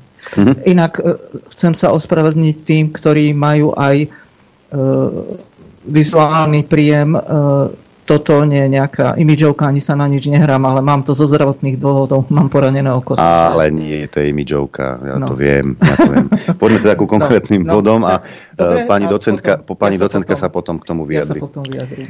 Takže táto učenica má 10 kapitol. Prvá kapitola je o vzťahoch, druhá o kultúre a sexualite, tretia o pohlavie, o pohlaví a rode, pohlavie a rod, tak sa volá. Štvrtá násilie a bezpečie, piatá zručnosti pre zdravie a pohodu, 6. Telo a vývin, 7. kapitola Sexuálne správanie, 8. kapitola Sexuálne a reprodukčné zdravie, 9. kapitola Diverzita a sexualita, 10. kapitola Sexualita a média. Nadviažem asi na to, čo som už hovorila o tej výchove k manželstve a k rodičovstve, takže je tu krásne spracované v kapitole 2 Kultúra a sexualita, manželstva v priebehu času, randenie, atraktivita, rozvody, a v tejto kapitole sa pozera napríklad na manželstvo mm, ako na skoro ako na prežitok by som povedala. Je to, na mňa to aspoň tak vplýva ako také podsunutie to, že to manželstvo je prežitok a e, vlastne, že každé tretie manželstvo sa rozvádza. V súčasnom období to je tu priamo napísané. Je to tu historicky trošku podané áno, e, že kedy si sa nemohli, nemohli byť prípustné rozvody, aký má na to názor tá kresťanská verejnosť, teda, že to bolo úplne uh, nepripustné rozvody v minulosti. No a že teraz tie vzťahy by mali byť teda viac založené na nejakej teda láske, mm, vzájomnom porozumení, dôvere, ale už to ma, tá, ten inštitút manželstva ako taký je tu kladený do úzadia. Takže možno, že taký vznik takej benevolentnej spoločnosti, ale ako, ako by som to nazvala, ja neviem. Ale ja mám z toho ten pocit, že ten koncept manželstva už nie je atraktívny pre, by nemal byť atraktívny pre deti. Huh. No, mne to tu tak vychádza, lebo sa tu uvádza, že každé tretie manželstvo je, končí rozvodom. Ano. A práve my, tí, čo robíme v praxi s, deti vieme, s deťmi vieme, ako tie deti veľmi tr- psychicky trpia, keď, a ako sa to prenáša do celého ich života aj do toho vzdelávacieho procesu, aké majú potom uh, problémy v, v tom, že sú v školske, v škole neúspešní, zhoršený prospech. Uh, v prípade, máme, že sa tí rodičia rozvádzajú. Tak? Áno, o tom hovorím. A, a to nie je len otázka rozvodu, ale teraz tie naťahovačky počas rozvodu, po rozvode, a už sa stretávame s tým, že, že naozaj my nevieme už, ktoré dieťa ku ktorému rodičovi patrí, lebo tie manželstva už sa vystriedajú viac. To nie je, že, že jeden vzťah, alebo príde ďalší, ďalší vzťah. A e, toto je napríklad to, v čom má spoločnosť podľa mňa zabojovať, lebo tie deti trpia nestabilitou toho rodinného prostredia, pridáva sa k tomu citové vydieranie niekedy, keď sú nezrelí rodičia, že si dokazujú niečo cez rodičov, cez deti, pardon, tí rodičia, tak skôr by tá spoločnosť, podľa mňa, to je môj názor, mala prispieť k stabilite manželstiev. A tu je to podľa mňa podsúvané ako niečo, čo už nie je cool a trendy. Asi. No. Neviem, či Darinka chce k tomu nie, niečo? Nie, nie, ja. Nie?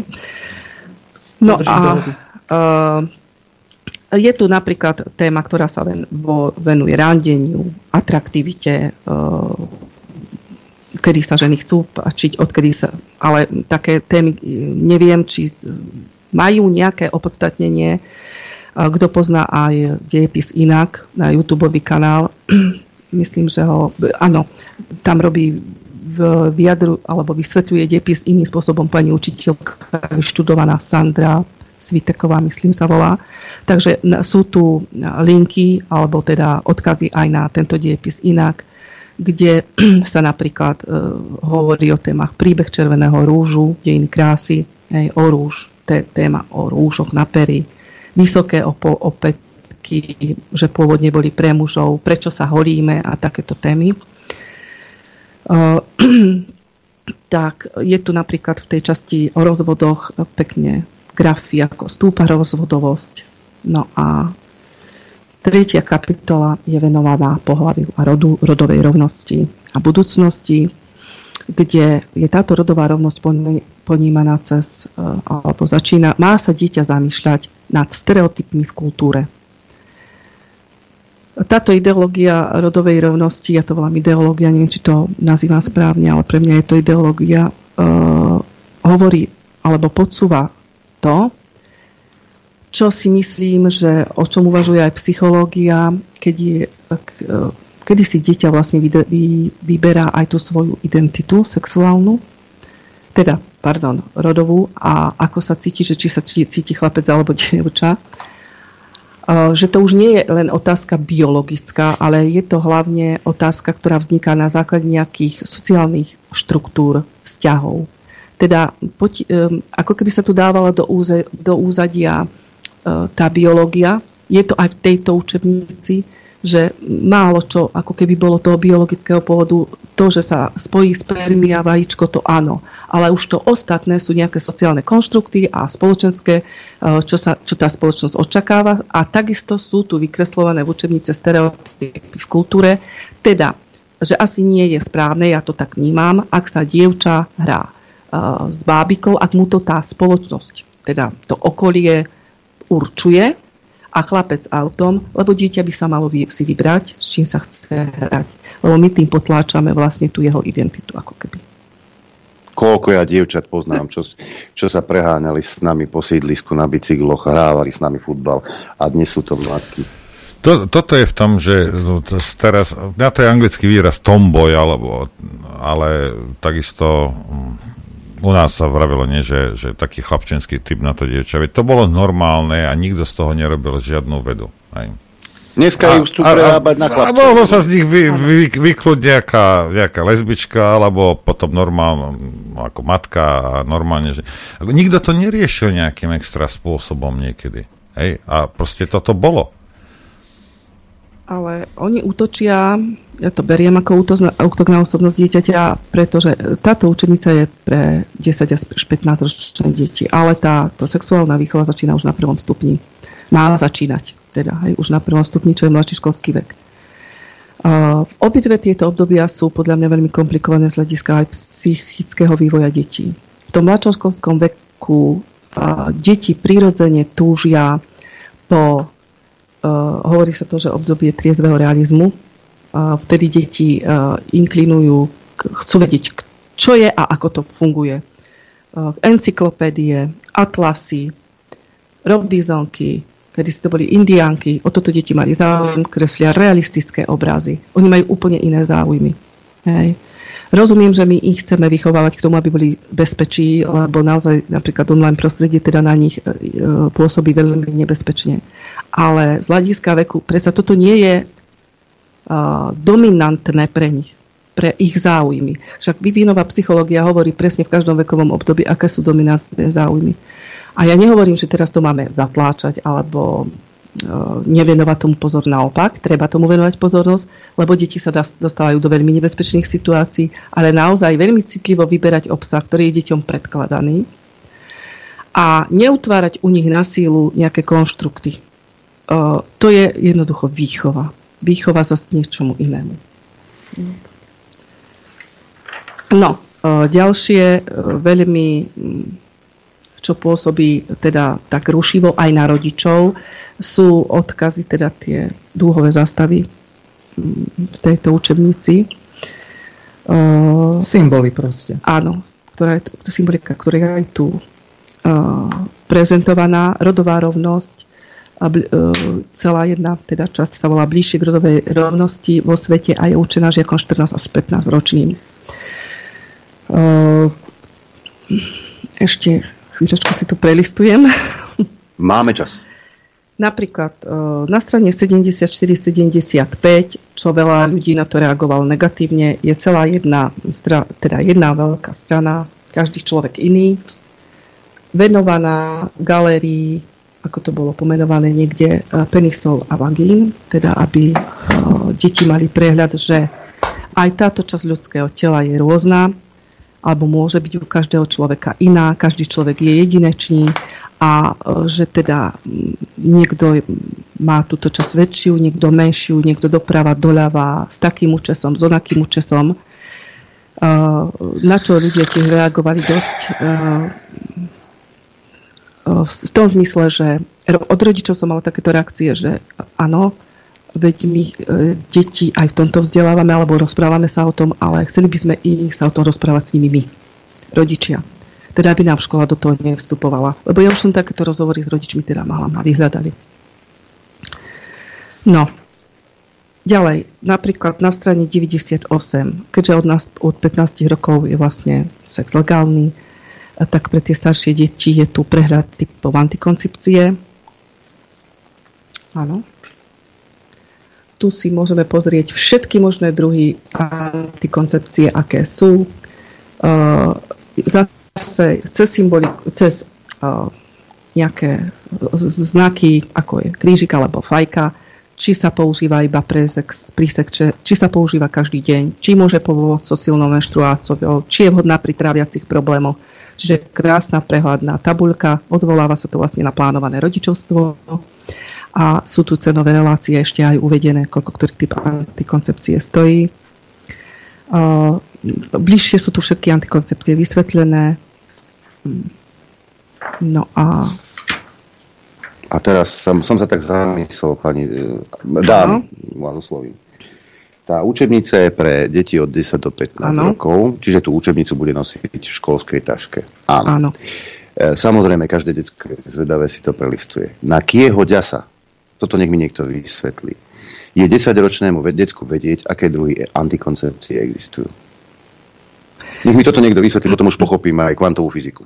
No, ja by som to ešte doplnila tak, že tu sú niektoré kapitoly označené, že to pre 14-15 ročné deti, áno, je to tam, ale máte pravdu, že tú učebnicu by mala byť pre dieťa teda na 5 rokov. A takisto v tejto otázke antikoncepcie my by sme mali byť veľmi opatrní v škole, pretože hovorím o, o, práve, za, e, o práve tej našej tolerancii voči rôznym názorom, voči rôznym ľuďom, voči rôznej orientácii, čo teda máme byť voči tejto inakosti tolerantní. pretože sú ľudia, napríklad veriaci, ktorí majú na otázku antikoncepcie vlastný názor. Áno? A nám do školy chodia aj deti takýchto rodičov. A neviem si predstaviť, že táto téma bude pre ne povinná. Ako tí rodičia budú na to reagovať? Pretože oni si neprajú vzdelávať, dajme tomu v oblasti antikoncepcie, oni to nechávajú toto si na tú rodinnú výchovu. Áno. Samozrejme, že ja som prípustná aj tým iným názorom, že predsa je tam otázka zdravia, áno, že sa nerozšírujú tak pohlavné ochorenia a podobne. Áno, ale tí rodičia si prajú, že sa chcú o tom s deťmi rozprávať oni. E, kde sa ja prikláňam aj k tomu, že naozaj keď máme byť tolerantní ku všetkým, tak aj ku týmto deťom, ktoré sú z takýchto rodín a ku týmto rodičom. A e, takisto tí rodičia si najlepšie poznajú to svoje dieťa. Jasne môže byť každý deň, áno, ale nemusím ho poznať tak dokonale ako ten rodič. A on najlepšie vie, ako jeho dieťa túto tému spracuje. Zas mi niekto môže oponovať tým, že ale nie všetci rodičia sa o tom s deťmi rozprávajú. Aj na to sa dá nájsť odpoveď. V škole predsa pracujú a majú pracovať aj podporné týmy, školský psychológ, pedagóg, a my predsa deťom môžeme dať tú informáciu, že ak niekto sa potrebuje o tomto porozprávať ale, alebo mm, spracovať túto tému, tak sú v škole na to ľudia, ktorí sa mu venujú. A v škole, kde tieto podporné týmy nie sú, ktoré ešte nemajú na to podmienky, sú predsa koordinátori výchovy k manželstvu a k rodičovstvu.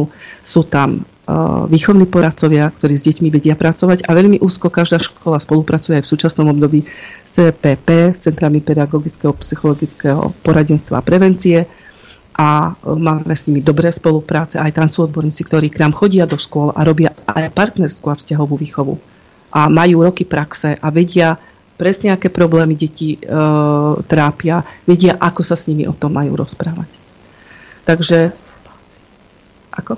O tej masturbácii, lebo my sme sa rozprávali vedľa a Adelka sa tejto témy trošku bála, tak som ju povzbudila, že e, o tomto treba hovoriť, lebo to je tiež e, obrovské úskalie, čo sa týka no. výchovy. V, sektu, v 7. kapitole je sexuálne správanie, sexuálne pocity, ako ich mať pod kontrolou a jedna časť je tu čisto venovaná uh, teda uh, masturbácii. Je masturbácia v poriadku? Strana 86-87 kde vlastne grom tohto a výsledok z toho, čo je dôležité, čo si dieťa má zapamätať, to vám ocitujem. Masturbácia by mala byť zábavná, ale niekedy sa môže stať, že ľudia masturbujú nutkavo alebo i masturbovanie zasahuje do vzťahov alebo bežného fungovania. V takom prípade sa treba zdôveriť niekomu dospelému, komu dôverujeme, napríklad rodičom alebo školské psychologičke, školskému psychologovi. No a e, ja mám dojem, z toho, že nám už naozaj nie je nič sveté v úvedzovkách a asi strácame všetku cudnosť, lebo myslím si, že tak ako veľmi intímny je vzťah muža a ženy, uh, u, nemyslím teraz vôbec na tú sexuálnu oblasť, ale čo sa týka dôvery, komunikácie, naozaj, že je to intimná záležitosť dvoch ľudí, tak u mňa aj toto spada do intimity človeka. My uh, deťom môžeme o tom povedať, ale nemali by sme im to zase podsúvať, pretože tu je síce napísané to, aká, že masturbácia by mala byť zábavná. Ja neviem, e, za seba poviem, že ja sa s týmto výrokom nestotožňujem. Vôbec. A e, je to naozaj citlivá téma, pretože e, naozaj masturbácia je prítomná, je to fakt, ale toto mi prípada celý ten text, ktorý som čítala ako navádzanie na to, že je to vlastne zdravé. V podstate tým predchádzame asi aj teda tej rakovine prostaty a teda môžeme masturbovať koľko chceme, ale pozor, teda ak by si mohol mať nejaký problém s tým, že ti to zasahuje do života, tak sa niekomu zdôver. Ale teda keď je tu táto stránka popísaná, tak ja by som žiadala viac o tej stránke B tu popísať, že aké rizika môže mať masturbácia, ako zasahuje do vzťahu napríklad dvoch ľudí, že sú závislosti, tak ako je závislosť na, alko- na alkohole, na sexe, že môže byť závislosť aj na masturbácii a že často s ňou majú problém aj dospelí ľudia, ktorí sa zdôverujú aj odborníkom. Sú ľudia, ktorí sú závislí, ženy, matky závislé na masturbácii. A prečo tu teda aj táto časť teda nie je spracovaná? Prečo je len to, že masturbácia by mala byť zábavná, ak máš problém, niekomu sa zdôver. No, takisto neviem, že či je tento obrázok tu vhodný. Tak, to nech si urobí každý sám. Ja stále hovorím o tom, že uh, by sme mali stále mať určitú dôstojnosť ľudskú a slušnosť. A, a intimnosť. No. A intimnosť, presne tak. A teraz vôbec nejde o to, že čo, či som ja osobne, ja tu vôbec nechcem do toho vnášať až tak ten môj, to, byť tak veľmi osobná, ale naozaj tu hovorím um, názory viacerých ľudí, s veľa ľuďmi som to odkonzultovala a ja som to konzultovala aj s veriacimi ľuďmi aj z tej liberálnejšej orientácie, však sa poznáme, aj, ja neviem, s kňazom napríklad. Čiže aj pre liberálov to už bolo moc. Áno, aj pre liberálov. Samozrejme, však uh, sme ľudia rôznych názorov a uh, tolerancií aj voči sebe. Ja napríklad nemám problém s inakosťou ľudí žiadny a nikdy som ani nemala, ani som sa ku ním nikdy inak nesprávala. A pre, mne to príba tak, dá tak, že teraz všetkých nás hodili do jedného vreca, akými sme netolerantní voči týmto ľuďom napríklad vy, aj inej orientácie. Vy, vy, vy ste to nepochopili. Táto tolerancia je jednosmerná ulica. To znamená, vy musíte tolerovať akúkoľvek zvrátenosť, čokoľvek, čo oni uh, vymyslia, aby rozbili rodiny a spoločnosť. A oni nebudú tolerovať ani váš názor. Rozumiete? Vy, vy musíte byť tolerantná, oni nemusia byť tolerantní. Hej. To je celé. Takto to je postavené. Hej. A tomuto sa dá brániť jedine netoleranciou. Rozumiete? Jedine tým, že sa tomu postavíte. Ja, ja si myslím, že to je prvý, toto je, uh, nie prvý krok, tých krokov už bolo vykonaných viac, ale toto je prvý taký väčší útok na naše deti. Uh-huh. Ja to beriem ako útok. A pretože to, že sa to táto sexuálna výchova v takejto podobe by dostala do škôl, ja ešte neviem, ako vyzerajú, my ešte nevieme, ako vyzerá obsah tej sexuálnej vzťahovej výchovy. Toto je len učebnica. Tá učebnica nemá doložku ministerstva školstva, urobil ju Expol, dist, e, už sa predáva, chodia riaditeľom teda do mailových schránok aj učiteľom, ktorí teda tam majú e, túto možnosť. Chodí im reklama na to, sú webináre, každý rodič, ktorý chce, stačí ísť na Expol, je tam k tomu webinár s autorkami tej učebnice. E, môžu Toto si ženy to sami napísali? vypočuť. Áno. Iba ženy? Áno, áno. a nekvalifikované. Adelka, keď a počkaj, počkaj, počkajte, pani docentka, ak je ona súčasťou nejakej mimovládnej organizácie, to znamená, že je kvalifikovaná? No veď, ešte, že o, ja som, aby som nikoho neurazila, ani z autoriek, ani z recenzentov si pripravila teda o, aj mená, pripravila som si k tomu šmírak. Mm. Autorkou je pani Zuzana Bendíková, jedna, sú tri autorky. Ale podstatne je ten titul MSC, Netušíme, čo to je. Ja som si to aj hľadala, ale už som zabudla. ale jednoducho má výsku vy... No to je asi ma- Master of Science, nie? Áno, také niečo, hmm. áno. A to je čo? Uh, a, a, tak možno podobné niečo ako u nás je René Dere, si myslím. Aj. No, nie, ja no. si myslím, že to nie, nie, nie. Nie? Určite Asi nie. nie. nie Kandidátka milostných vied. Jednoducho má vyštudovanú e, nejakú vzdelanie má v Rakúskej spoločnosti sexuálnych vied. No. Ďalej, Radka Mikši, ktorá má vyštudovanú Brnenskú jamu kde sa venovala tvorbe pre deti a zároveň aj absolvovala program, program Teach for Slovakia. Niečo ako Remišová. Aha. Venuje sa problematike rodovej rovnosti a rovnosti príležitostí, špeciálne v kontexte vzdelávania. Je členkou spoločnosti pre plánované rodičovstvo, kde tvorí metodiky sexuálnej výchovy a podobne. Z tohoto Zuzanou Bendíkovou. A tretia je Simona Mačárová, m, tiež ten institút MSC, ale ja si myslím, že to sú nejakí manažéri ohľadom práve týchto neziskoviek, takéto niečo to je. Ja som, to hey, ale ja som to teraz dohľadal, to, to MSC ano. je Master of Science, ja to ukážem aj, aj týmto, aby si... Ale možno to nie, nie je na úrovni doktorátu, ale je to skôr na úrovni ako magistra, aj, že možno po Alebo na rokov. úrovni víkendových kurzov Jaroslava Naďa. Tak, no a táto posledná autorka je partnerská sex kaučka lektorka vzťahovej a sexuálnej výchovy a koordinátorka vzdelávacích aktivít v organizácii Je, jedna na takú som poznal, na E55 som ju stretol. Čo sa smeješ? ja som si, ja, bola ja, taká ko, koučka. Noro, Noro, Noro, ja som si ťa predstavil ako ty postojíš pri nejakej prostitútke. No ale videl som ju tam na 55 a ona bola taká kočka sexuálna. Aj. Dobre, idem, idem sa ja pozrieť von, či tam nie sú nejaké no, sexuálne pracovníčky. Už by som, môžem mať už konečne slovo, či... Dáme či, si prestávku. Prestávku a ideme potom na vás. Chlapi, a... rozumieme.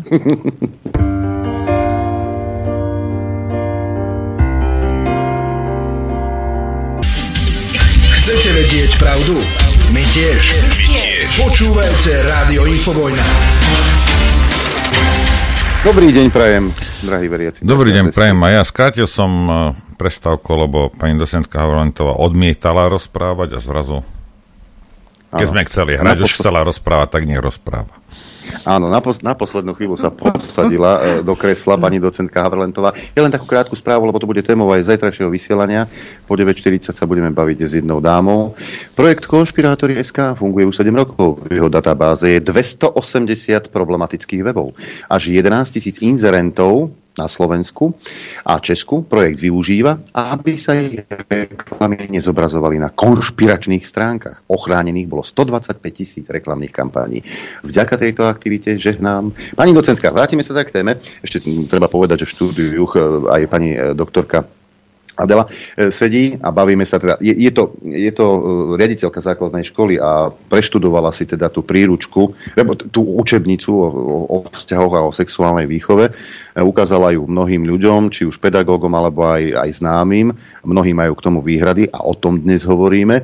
No a pani docentka Havrlentová, práve teraz je váš čas, aby vy, žena, ktorá má vyštudovanú psychológiu a jednoducho má prax takú, že o takej môžu tí, tie autorky tri len snívať. Dokopy nemajú takú prax, akú máte vy.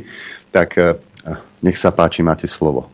Eh, ďakujem pekne. Ja som schválne eh, v ústraní, pretože podstatná je tá široká databáza poznatkov, ktoré má Odelka o, tej, e, o, o tejto problematike a teda hlavne o tej nešťastnej e, učebnici. Takže keď ma oslovila, zavolala mi pred časom, tak ja som absolútne neváhala, pretože toto e, ja veľmi chcel som citlivo vnímam, zabudnite.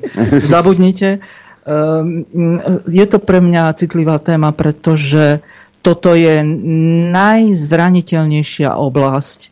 To je oblasť, cez ktorú je možné najlepšie prenikať do najtepnejších e, zákutí ľudskej psychiky a je možné ju ničiť a przniť. Takže preto ma to tak oslovilo a preto som dnes aj tu. Dobre, ale pani docentka, a... musíte si uvedomiť aj vy a určite si to uvedomujete, že ak chcete zmeniť spoločnosť k svojmu obrazu, to už je jedno, aký je, tak musíte podchytiť deti. A za Ale generáciu, generáciu pol to máte hotové. No vidíte, no ako, a keď ma necháte rozprávať, tak e, aj... už som ticho, už som ticho. no, ja som uh, v rámci všetkých možných predmetov, ktoré som mala, samozrejme prednášala aj vyvinovú psychológiu. Uh, kde je mimoriadne dôležité e, základný fakt, že každé to obdobie, ktoré e, odborníci ohraničujú e, rôzne, ale približne rovnako, ako je vek novorodenca, batolaťa, potom čomu sa hovorí teda elementárne obdobie, potom je predškolské obdobie 3-6, potom je uh, mladší školský vek, to je do tých 10. 11. Tak, potom máme do tých 15 starší školský vek a stredná škola a tak ďalej.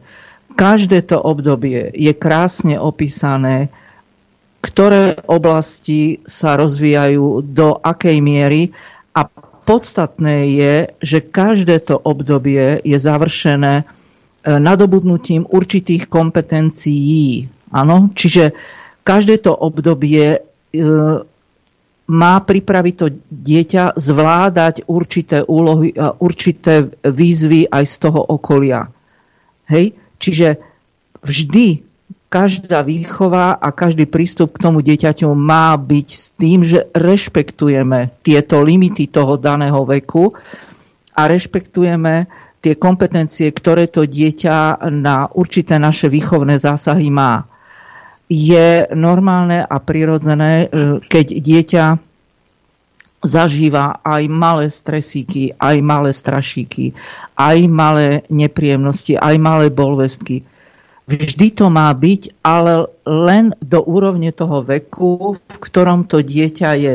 Pretože tým, že sa učí zvládať tieto, môžeme to zastrašiť slovom problémy alebo problémiky detské, tak sa učí aj určitej odolnosti. To je v poriadku. Tie e, deti sú čisté, ešte e, mnohé veci neovládajú, preto majú rodičia k tomu pristupovať e, veľmi citlivo. Čiže keď sa dieťaťu niečo stane, má mu to vedieť primerane vysvetliť, ale najmä to má byť E, e, preplnené emóciami, že je milované, keď aj urobí chybu, keď aj niečo urobí e, nesprávne. Rodičia veľmi zle robia, keď nechytaj to, nerob to, radšej nepomáhaj. Poznám deti z rodín, kde nepomáhaj a vyrástli z nich paraziti. Je to veľmi zlé, ale nechcem teda odbiehať, idem teda späť k tejto sexuálnej výchove a čo je podstatné, čo chcem k tomu povedať keď hovorím, že každé obdobie e, má svoje určité limity aj výzvy, tak je to spojené aj s biologickým zrením. To je veľmi podstatné e, u detí, že to ide ruka v ruke so socializáciou. A socializácia je vlastne postupné vrastanie predovšetkým biologicky um, disponovaného jedinca do spoločnosti. Čiže je to procesuálna stránka. A sexualita v rámci toho biologického zrenia je úplne posledná na vrchole toho biologického zrenia. To nám predsa ukazuje aj príroda, aj e, medzi zvieratmi e, je to takto stanovené, e, najmä u cicavcov, hej, že je to úplne posledná fáza ich nejakého vývoja.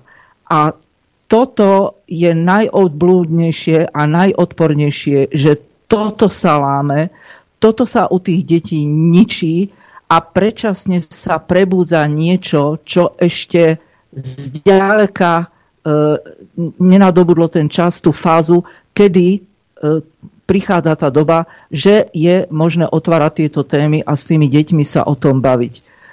Toto je to najväčšie nebezpečenstvo a je to jedna z tých e, metód tej depopulácie, ktorú nemôžu urobiť naraz, ale všetky možné okrajové témy, čo kedysi bolo len v rozmedzi nejakých promile v tej spoločnosti alebo nejakých pár pencet.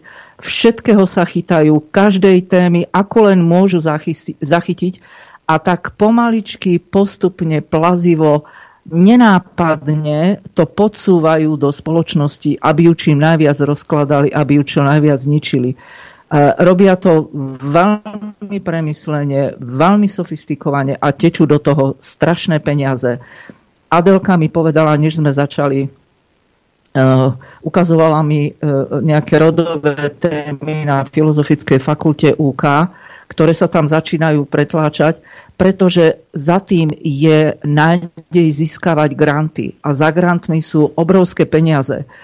Čiže toto všetko je cieľené na ničenie e, ľudských osudov, krehkých detských dušičiek a je to niečo, čo naozaj je krajne nebezpečné. Ešte aj to, čo povedala Adel, že prierezové témy, povedzte mi, akí sú oni rafinovaní, ako oni toto pomaličky lebo keby to okamžite zasiahli, áno, tak tu je takáto téma a toto ideme, je to v pokynoch od 1. septembra ideme a nediskutujeme. No tak takto by to asi ľahké nebolo. Oni to takto rafinovane e, od boku zo zálohy veľmi zákrne podsúvajú. A je to odporné, pretože nie je to v súlade s prírodou. Áno? A toto je veľmi zlé. Sexualita totižto nezrie pohľavnými orgánmi. Sexualita zrie v hlave. To je duševná, aby som povedala, až duchovná záležitosť. E, človek musí byť dospelý, musí byť na to pripravený. Sexuálny zážitok má byť krásny, predkaný emóciami, pripravenosťou po všetkých stránkach. Má to byť zážitok, ktorý toho človeka predurčí na, na celý život. Že je to niečo krásne, je to niečo vzácné a je to niečo, čo obohacuje ten život. Ak zlomíme dieťa predčasne v tejto oblasti, to dieťa končí.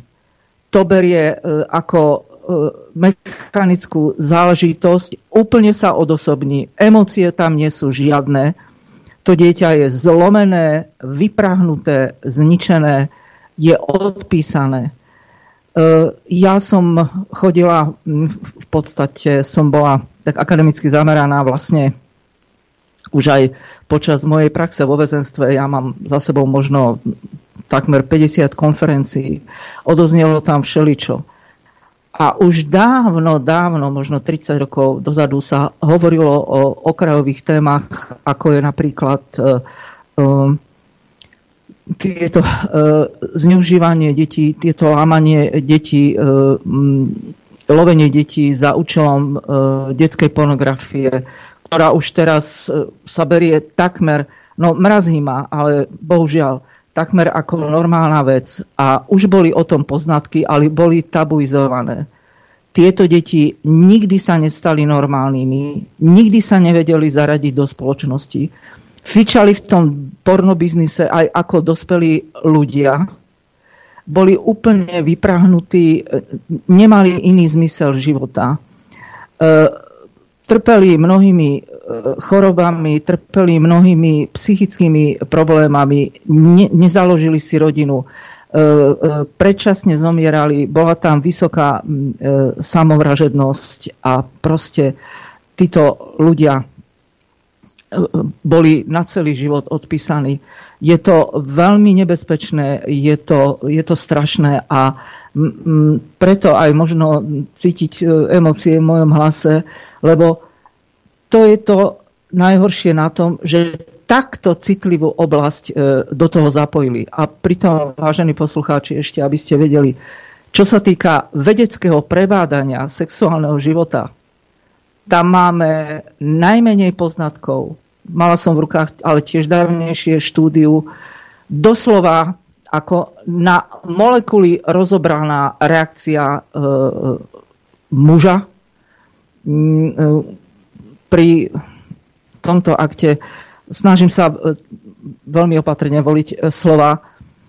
Na molekuly každé, každý, každý ten krvočík, polokrvočík bol opísaný a skoro v každom druhom riadku bolo to ako heslovite napísané, v každom druhom riadku bolo napísané neznáme, neznáme, nepoznané, zatiaľ neprebádané a tak ďalej.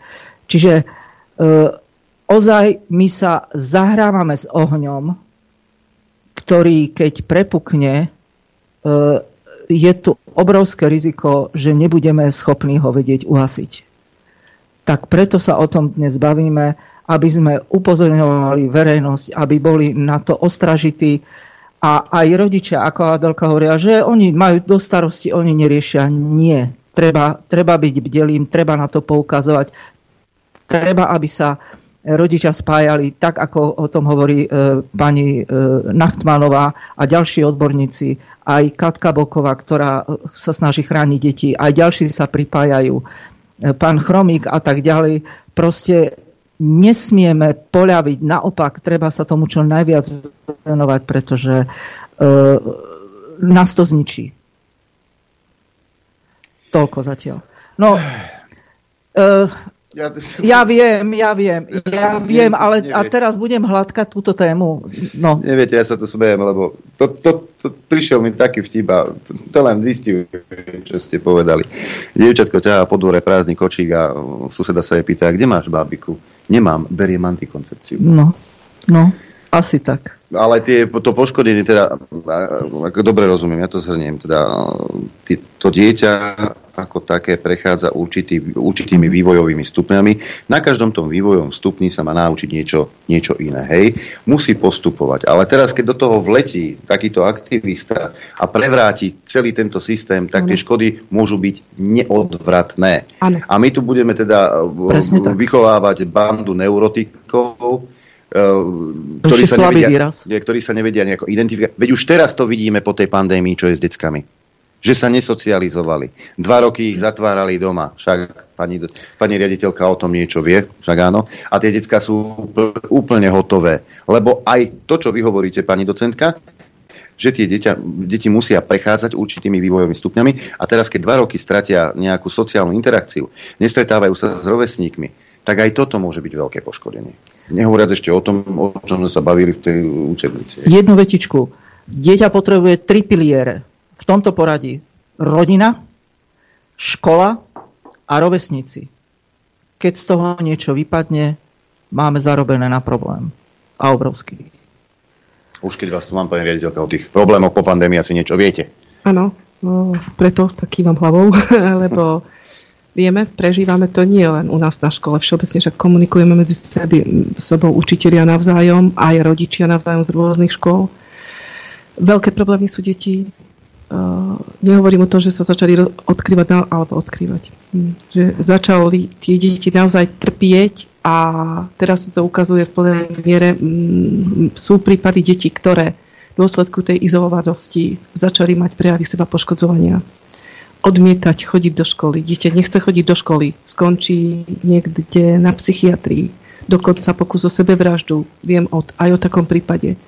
To nebývalo celkovo, čo som si pozerala momentálne, že je 16 až 20 ľudí v bežnej populácii s poruchami osobnosti len. A tie deti naozaj, oni stratili aj návyky, aj návyky učenia, ale to, čo, to je ešte možno, že ten, tá ľahšia vec, ale to, čo bolo ťažké pre ne, tá sociálna izolácia. A teraz sú dôsledky toho vidieť naozaj v tej praxi, deti ani oni odmietajú napríklad aj to učenie. Oni už to vidia, že to je nedôležité, nepodstatné, ale už na túto vlnu idú aj rodičia. Ono nás to všetkých tie dva roky úžasne pokazili v úvodzovkách, lebo aj rodičia chcú predovšetkým, aby ich deti boli šťastné, aby prečo nezredukujeme učebné osnovy, a naozaj som školstve dlho na to, aby som si dovolila povedať, že tých redukcií už bolo niekoľko Dovolím si to povedať aj preto, že som bola jednou z autoriek učebných osnov a už vtedy prebiehala redukcia veľká. Deti sú 4 roky v niektorom obsahu učiva pozadu. To sa tým rodičom nezdá. Ale ja by som ešte k tej osobnosti tých detí chcela povedať, že naozaj to sú tak citlivé obdobia. To dieťa, ako ste povedali, dobre Adrian, ono sa vyvíja, niečo sa nabaluje, ale dôležité tam je ten vývoj. A ten vývoj smeruje k vyššiemu. Čiže je to myslet, teda kognitívny vývoj dieťaťa, ale nielen ten biologický, citový, emočný. A napríklad práve tieto deti, ktoré sú v základnom vzdelávaní, sú uh, uh, sugestibilné. To znamená, že uh, sú veľmi náchylné k tomu, aby preberali názory a myšlienky niekoho, niekoho iného. A najmä, keď máte dieťa napríklad, ktoré z nižšou seba dôveru, tak u neho sa to ešte viac prejavuje. Takže ono, aj taký prvostupňar, to je to dieťa mladšieho školského veku, ono príde do školy s tým, pre neho je pani učiteľka dôležitejšia než mama. Čo povie pani učiteľka, tak to budem robiť. U neho to kritické myslenie ešte nie je na takej úrovni, aby sa mu vedelo posúdiť správnosť tých rozhodnutí a, a dôsledky rozhodnutí, ktoré urobí. A nehovoriac o tom, že nie všetky deti sa rovnako vyvíjajú, niektoré sú pomalšie, hej. niektorým to ide naopak rýchlejšie. Všetci dobre vieme, že dievčatá predbiehajú chlapcov minimálne o dva roky, keď si tak dobre pamätám. Ale niektoré dieťa je pomalšie, že mu t- nie je hlúpe, kdeže by, v žiadnom prípade. Ale jednoducho ten vývoj je trošku pomalší. A teraz takémuto decku, ktoré má 12 a mu ukazovať obrázky pohľavných orgánov, nech sa na mňa nikto nehnevá, ale mne sa to brídi doslova. Jednoznačne je to nevhodné, je to neprimerané. Je to intimná oblasť, ktorá patrí do rodiny, do rodinnej výchovy. E, vždy to tak bolo. Ja som tým prešla ako dieťa, prešla som tým ako rodič, tiež som sa potila, keď som so synom o týchto veciach rozprávala, ale bolo to nutné a nebol s tým problém. Mám plne zrelého syna, ktorý má deti, je v pohode. Ja vďačím mojim rodičom, takisto u mňa to prebiehalo presne tak, ako malo byť. Uh, nehambím sa povedať, že táto oblasť života sa mi otvorila až na vysokej škole a vôbec nemám pocit, že som niečo zameškala, že by som o niečo prišla alebo že by mi niečo chýbalo. E, práve pre mňa je to tou hodnotou a tou krásou, ktorá je súčasťou života, ako má byť. A toto chceme tým deťom zobrať. A to je na tom to, to, to neskutočne zlé, špinavé, proste ne, nepriateľné tak treba si niečo robiť. Len ja už mám strach, že či už nie je neskoro, či už nie je ten vlak tak rozbehnutý, že či to ešte budeme e, môcť zvládnuť a nejako to zvrátiť. Rodičom musí záležať. Presne, tom, rodičia musia začať do toho bušiť. Áno. Ale tomu môžu pomôcť aj takíto osvietení e, e, páni riaditeľia, ako je Adelka, ktorá práve je tu preto, že vidí takisto toto nebezpečenstvo.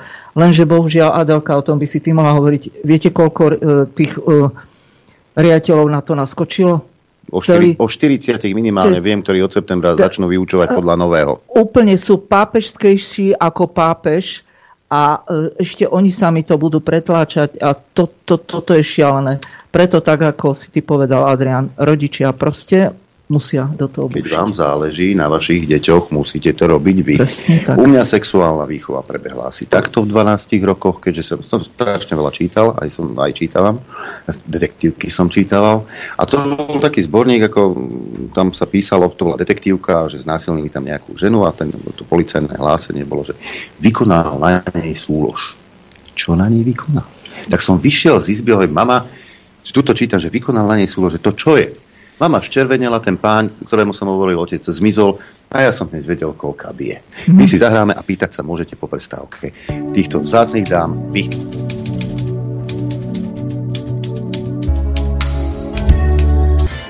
Chcete vedieť pravdu? My tiež. My tiež. Počúvajte Rádio Infovojna. Sme späť. Ahoj Norbert. Dobrý deň prajem všetkých Dobrý zúčastnených. Deň pani doktorka Adela Jureníková v štúdiu, pani docentka Havrlentová v štúdiu, ja v štúdiu, Noro v štúdiu 54, ale pani doktorka, skôr ako teda e, budeme dvíhať telefóny 0950661116, ešte jedno upozornenie od pani doktorky. E, len pre takú lepšiu orientáciu, aby aj pedagógovia, aj teda rodičia, aj ostatná verejnosť, ktorá o to má záujem, vedeli, kde hľadať vlastne, e, čo sa skrýva pod tou sociálnou a emocionálnou gramotnosťou, alebo kde je ukrytá, tak v tom štátnom vzdelávacom programu novom na vzdelávanie 21.sk je prierezová gramotnosť sociálna a emocionálna gramotnosť a tam je táto téma ukrytá, nie je to ako zvlášť e, téma, ale je tu daná naozaj tak veľmi všeobecne, že sa pod ňu dá ukryť čokoľvek. E, keď si zoberieme len utvárať svoju identitu vo vzťahu k témam intimity a sexuality. Hej. Takže tam sa dá ukryť naozaj všetko. Definovať vlastné hodnoty vo vzťahoch a v otázkach sexuality a sexuálneho správania. Čiže nič konkrétne, veľmi vágné. Mm, naozaj si tam každý učiteľ, ktorý by to chcel učiť, môže skryť, čo chce. Možno, že budú k tomu ešte nejaké presnejšie štandardy. Ja som zatiaľ nič nenašla. Takže um, všetko, aj ku novému kurikulu, ktoré to bolo spo, spomínané, je na tej stránke vzdelávanie pre 21. storočie, vzdelávanie 21.sk a uh, je tam teda aj takáto krátka časť. A ešte jedna, ešte jedna informácia, že v komisii pre túto oblasť, túto prierezovú tému sú aj autorky tejto publikácie. Tak, e, toľko teda pani doktorka, teraz je priestor ten váš 0950 66 11 16 a my máme prvý telefonát. Počúvame, nech sa páči. Dobrý deň, uh, zdravím vás všetkých a zvlášť teda vaše hostky. Uh, chcela by som povedať na túto tému z hľadiska mojej dlhoročnej praxe, pretože som 46 rokov robila v školstve a prešla som si podobne ako pani doktorka od materskej školy až po zá, uh, základnú školu, kde som robila viac ako 10 rokov, 12 rokov riaditeľku. Takže čo si o tejto práci viem a chcela by som uh, apelovať alebo chcela by som sa aj spýtať, na spoluprácu školy s rodičmi, pretože tam som videla najväčšie úskavie. Pokiaľ rodič nespolupracuje s učiteľom, tak e, je to veľká chyba. No a vy ste to aj v závere zdôraznili, že tam bude potrebné práve tých rodičov nejako informovať. Je to asi najťažšia činnosť toho učiteľa získať tých rodičov na svoju stranu. Akým spôsobom to už samozrejme každý ten učiteľ uh, by mal vedieť. No a tu zase záleží aj na príprave. Ja neviem, ako, ja už som 7 rok na dôchodku, ja neviem, ako to teraz vyzerá, čo sa týka príjmania nových uh, pedagógov na, do škôl, že či uh, títo sú dostatočne kvalifikovaní, pripravení, pretože som už zachytila, že uh, môžu riaditeľia vziať aj nekvalifikované sily, čo teda neviem, či je to naozaj tak, či sa to realizuje v praxi. Pretože tak, ako nás pripravila stredná pedagogická škola s vývinovou psychológiou, proste so všetkými týmito odbornými predmetmi, nemyslím si, že je pripravený nejaký pedagóg, ktorý príde z nejakého úplne iného odporu. Takže na toto som sa chcela spýtať, aj či nejakým spôsobom teda nepomôcť tým školám a tým učiteľom tej, v tej práci, e, aby, aby tým rodičom vysvetľovali. Dúfam, že je teda tých, tých učiteľov dostatočné množstvo, ktorí majú takýto istý názor, ako vy ste tu dnes e, prezentovali a ja plne s ním súhlasím. Je to každopádne, každopádne veľmi nebezpečná hra s tými deťmi. Ďakujeme Ďakujem. pekne. Pani doktorka? No, uh, prvý dôležitý moment, ktorý je v pedagogickej verejnosti, v tej učiteľskej, je, že sa boja. Oni nevedia, čo si môžu dovoliť a čo nemôžu. Uh, každý, kto aj držal tú uh, učebnicu v rukách, hej, m, tak skôr medzi štyrmi očami mi povie názor, ako by povedal niekde na verejnosti. No, teda učiteľia toto. sa boja. Všetko je o veľkom strachu. Rodičia väčšinou nemajú záujem. Máme informácie napríklad uh, zo škôl z iných teda, uh, konkrétne aj z materských škôl, že napríklad informovali tie pani učiteľky v rámci svojich skupín, ktoré majú s rodičmi, že takéto niečo sa pripravuje, aby podpísali petíciu ktorá bola zverejnená. Nikto ju nepodpísal, vôbec ani nevedeli, o čo ide a keď to potom zavesili na dvere, tak podpísali dvaja rodičia. Lebo nikto z rodičov, nehovorím, že všetci, ale zrovna túto vzorku, ktorú som ja mala, o ktorej som počula, tak dvaja rodičia nakoniec prejavili záujem, keď im to bolo bližšie vysvetlené. Ja mám takých akčných rodičov, teda, s ktorými ja, kde v škole, kde ja pôsobím, a sme dosť veľká škola, my máme 478 žiakov v základnej škole, 154 v materskej škole, takže je to veľká vzorka rodičov. A tam rodičia sami mňa oslovili, napríklad keď bolo zasadnutie rady školy, aký je môj na to názor, ako budem postupovať, ak by bola povinná táto výchova, alebo čo majú urobiť, ak s tým nesúhlasia. Takže u nás napríklad sa o to zaujímali rodičia je to veľmi individuálne. No a tá spolupráca s rodičmi stojí na jednom bode. Majú rodičia dostatok na, času na to, aby chodili do školy a komunikovali o tomto s učiteľmi. Máme veľký problém rodičov dostať do školy na rodičovské združenia. Keď je rodičovské združenie, príde vám, ak vám príde tretina detí, e, tretina rodičov, tak sme na tom dobrí. A e, dokonca ten COVID nás poznačil tým, že veľa rodičov sa spolieha iba na ten šťastný edupage a na to dopisovanie si učiteľ a rodič. Hm. A, a ja som výrazne proti tomu, ja som proti dopisovaniu si s hocikým, ja som za všetko, ja som teda zastanca toho, aby sa každýkoľvek, akýkoľvek problém riešil uh, osobnej komunikácii. Uh, ja keď som nastúpila do funkcie, uh, v mojej kancelárii som spojila dva veľké stoly, kde som vytvorila 12 miest, ale neviem, no možno 12, a povedala som, že tu sa bude sedávať a tu sa bude rozprávať. Takže tá škola má byť otvorená rodičom, ale musia chceť obidve strany. No, ďalšia vec je, že na rodičovské združenia chodia zväčša rodičia, ktorí tam ani chodiť nemusia. A tí rodičia, ktorí by mali, tak tam neprídu. E, máme ďalší telefonát, počúvame. E, dobrý deň. Počujeme sa? Áno, nech sa páči. E, dobrý deň, to je poslúchať Ivan. V tejto súvislosti ja mám takú jednu príhodu konkrétnu, ktorú, s ktorou by som sa teda rád s podelil. Bolo to niekoľko rokov dozadu, bola nedela, pozerali sme televízor, televízor, televízii išla nejaká talianská komédia, to bola vtedy asi troj, neviem, či štvoročná éra, sedela pred televízorom.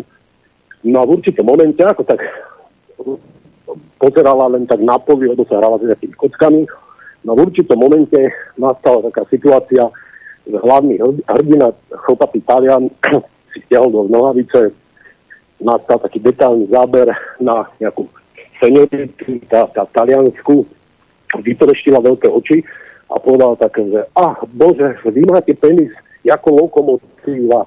No a teraz sme sa pozreli so ženou na seba, že či je to vhodné toto. No a samozrejme sme videli, tá malá lavička sa začala otáčať, pozerala sa na nás s otázkou a sa nás pýtala, že mamina, čo je to lokomotíva? Takže to bola taká vtipná príroda, no tak na odľahčenie trochu. To vôbec vtipne neznie, ale odráža to určitú realitu, no. Bohužiaľ. Dobrý deň, som pedagóg a matka, píše Mirka. To, čo chcú zaviesť, sa mi vôbec nepáči. Ak by som mala mať poznámku, riešia sexuálnu výchovu a keď sa na to pozrieme bližšie, problémy, prečo deti hlavne majú, je internet a televízia. To aj súvisí s tým, čo bolo povedané. Vidím to na svojich deťoch a to im obsah vyberáme aj napriek tomu, že sú to podľa nás hodné programy, deti reagujú po nich nevhodne. Od určitého času sme pristúpili na obmedzenie využívania techniky. Nie je toto náhodou veľký problém, pani docentka? Ja, no, určite, určite áno. Rodičia mnohokrát tým uh, vykrývajú nejaké svoje povinnosti, uh, dajú im tie tablety, pos, e, posadia ich pred televízorom a vtedy majú oni nejaký pokoj alebo možnosť venovať sa iným činnostiam. E, mnohí majú aj dve, tri zamestnania, takto týmto riešia. Ja zase musím pochváliť mojho syna aj s nevestou. On, ich deti, tá moji dvaja vnúci, majú prístup 10 minút denne k tabletu. Hej, a prísne to strážia. Takže túto námahu, keby si dali všetci rodičia, tak by to tak nebolo tak, ako to je teraz. Ale je to, je to obrovské lákadlo a e, nevedia tomu rodičia odolať. A keď už, keď už, mali by si preverovať, ako surfujú, surfujú, po čom surfujú, lebo tie ich prstíky sú o mnoho šikovnejšie ako tie naše a dostanú sa k takým stránkam a k takým informáciám, o ktorých my ani netušíme, ani to nevieme otvoriť. Bohužiaľ, taká je, taká je realita. A mnohokrát na to tí rodičia prídu, keď je neskoro. Hm. Môžem k tomu? Áno, nech sa páči. Ja chcem k tomu takú poznámku, že tento problém už majú rodičia, nielen ich deti. My máme rodičov, ktorí sú závislí. Uh, určite. Uh, to sa dá vypozorovať u rodiča a napríklad sa máte situáciu, kedy je rodič na rodičovskom združení a učiteľ musí, teda je individuálne, hej, individuálne konzultácie a učiteľ musí čakať, dokedy si rodič to robí niečo na mobile. Hej, ide na rodičovské združenie, učiteľ čaká. To, to vážne? Áno. To je neuveriteľné. A e, ta, e, sú rodičia, ktorí obmedzujú, takto ako pani docentka hovorila, že ten čas, ktorý dieťa môže stráviť na týchto médiách, lenže to je tak vypuklý problém. Ja som o ňom hovorila aj na slobodnom vysielači v minulosti v jednej relácii. A v tomto mám také styčné, ja, ja e, nachádzam styčné body s pani docentkou, s pani doktorkou Nachtmanovou ona aj u vás o tom hovorila vlastne o e, digitálnej demencii. E, to je tak široká oblasť a tak sme, strašne do to, tak sme tým strašne poznačení naše životy, nielen deti, ale aj dospelých. Tam je neskutočné riziko, e, ktoré ovplyvňuje aj proces učenia sa dieťaťa a jeho zdravý vývoj. A plus všetky tieto nástrahy a nebezpečenstva. Máme ďalší telefonát dámy, počúvame, nech sa páči. Dobrý deň, posluchačka Lucia z Galanty. Zdravím aj vaše, vaše hostky. Veľmi akože pozorne počúvam, nakoľko mám tiež tri deti.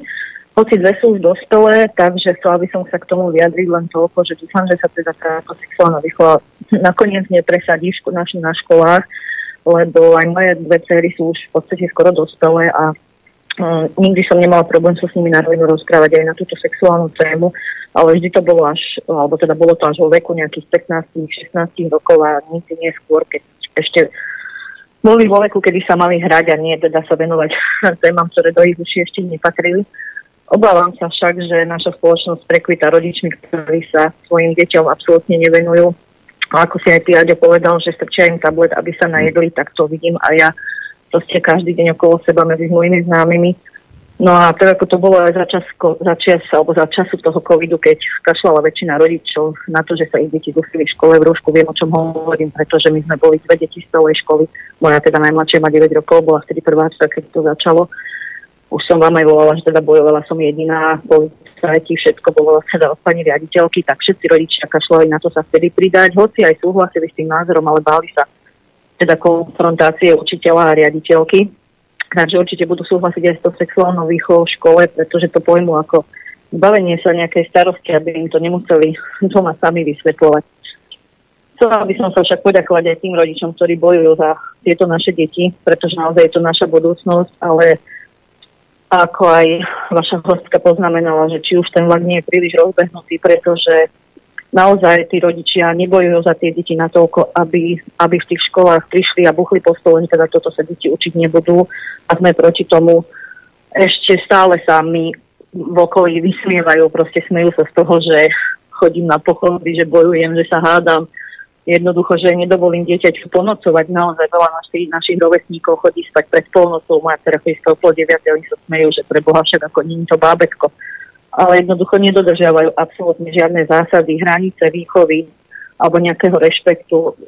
No, som z toho sklamaná, takže chcem sa na jednej strane poďakovať, že sú aj rodičia, samozrejme aj tie inštitúcie, ktoré nám pomáhajú, alebo ako osoby, ako pani Bokova, bojovať proti tomu, ale stále je veľa rodičov, ktorí nemajú čas na tie deti.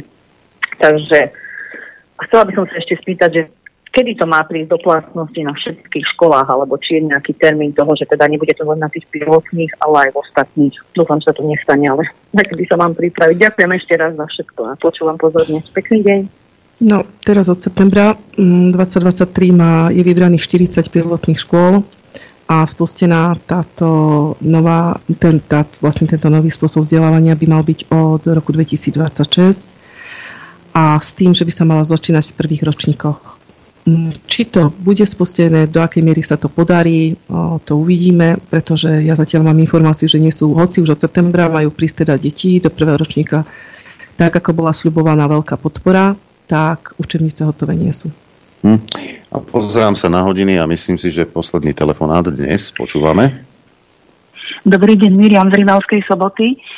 Eh, ja by som sa chcela veľmi stručne, ďakujem mm, za reláciu Norovi aj Adrianovi, aj za uh, vaše hostky, uh, pani doktorka a pani docentka. Ja by som sa chcela vás opýtať, teda tým, že ste hovorili, že v tom zahraničí, v tej Amerike sú de- deti jednoducho týmto vychovávané, sú, sú, nie sú oslovované iba, iba proste rodovo, hej, že proste ani, ani muž, ani žena, že sa má rozhodnúť. Jednoducho týmto už rastie celá e, populácia a generácia a jednoducho, že či by sa t- tejto sexuálnej výchove nedalo zabrániť aj nejakými dopadovými štúdiami, pretože to, to všetko má nejaký dopad na tú spoločnosť a nejaké vedecké štúdie, či by sa nedali nejako zverejniť že proste ako to na tú, a štatistiky, ako to na tú e, spoločnosť dopadá a po, počet možno aj samovražda alebo proste nejakých týchto neschopností začleniť sa do normálneho života proste e, nejakým spôsobom, by sa to nedalo nejak, e,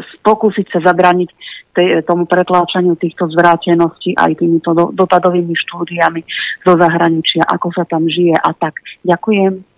Počúvame. Pani docentka sa hlási. Môžem, uh, môžem k tomu povedať pár slov. No, musím vás sklamať, milá poslucháčka, pretože v súčasnosti prostituje aj veda, kolaboruje e, s týmito e, trendmi, ktoré sú. Tieto štúdie sa e, nekonajú alebo nie, nie sú výskumne nejak podchytené a keď sú, tak výsledky sú pros, e, e, prispôsobené požiadavkám objednávateľa. Hej? Takže granty v podstate je to taký fašizujúci prvok, že e, tí, ktorí zadávajú úlohu, už dopredu si dajú aj podmienky, aké výsledky sa majú dosiahnuť. A staršie štúdie, ktoré sú a ktoré sú e, seriózne, sú e, tabuizované, sú v šuflíkoch a je zakázané ich publikovať. Hej? Takže bohužiaľ už ani veda dnes neplní tú nestrannú rolu, akú plnila v minulosti, alebo ako by plniť mala v súčasnosti. To je moja odpoveď. No a ja si myslím, že hlavne by školy nemali siahať po učebniciach, ktoré nemajú doložku ministerstva školstva, ktoré nepísali odborníci a ak už teda to bude aj na tej úrovni, že to bude tá odborná verejnosť, lebo tam je nejaký postup, keď sa učebnice píšu, ako treba postupovať, čo všetko sa má urobiť, aby tá učebnica bola kvalitá, kvalitná a splňala teda nejaké požiadavky veku, primeranosti a tak ďalej, tak naozaj sa zamýšľať nad tým, že čo je v skutočnosti tou čítať to ten text, pozerať sa, že čo je v skutočnosti tou učebnicou sledované, i keď teraz, čo je možno potešujúca vec, predsa jedna, že učiteľ si stále môže vybrať učebný text, ktorý, ktoré, ktorý učí. Osnovy sú dané, ale ak budú dané tak vágne, ako sú teraz, no tak učiteľ tam kľudne môže učiť výchovu k manželstvu a k rodičovstvu. Také dámy, posledné slovo, máme zhruba dve minútky. No, teraz som ostala zaskočená. E, samozrejme, veľmi som mm, e, súhlasila tu nás s pani Jureníkovou, keď ma oslovila, že jednoznačne sem prídem a som rada, že som tu a že som sa k tomu mohla vyjadriť, lebo e, skutočne táto téma je veľmi vážna. Je už tu nieže na stole, už sa pretláča, už mimovládky e, klopu na dvere mnohých e, škôl, Takže treba sa tomu venovať, treba to otvárať a hlavne treba hľadať cesty a nástroje, ako tomu zabrániť, aby sa to do tých škôl dostalo a aby mm, bolo zabránené tomu, aby naše deti boli indoktrinované. No moje záverečné slovo bude to, prečo som tu, že som prišla kvôli deťom. Celý život som v pedagogike od 14 rokov a uh, teraz budem osobná keby som ja ako dieťa chytila túto učebnicu do ruky, tak ja by som sa asi zľakla. Tým asi som povedala všetko. Ďakujem všetkým poslucháčom za pozornosť aj za tú možnosť, že som tu mohla vystúpiť. Ja takisto ďakujem. S radosťou dámy. Pani doktorka Adela Jureníková a pani docentka eh, Darina Havrlentová dnes v štúdiu Juch a Misa Norbert. Čo? Rozlúčime. Už môžem rozprávať? Však si mohol furt. No, nie. Jo, jo, jo, jo. už obedoval. Dostal som poza uši. Môžeme sa lúčiť, ďakujem, samozrejme. Ďakujem za pozornosť, ďakujem za podporu, dámam za účasť. Počuť a vidieť sa budeme opäť zajtra krátko po 9. Takisto ďakujem hosťom, samozrejme Adrenovi a, a poslucháčom, divákom za podporu. Ďakujem vám za pozornosť a prejem vám šťastnú a veselú dobrú noc. Len vďaka vašim príspevkom sme nezávislí. Nezávislí. Rádio Infovojna.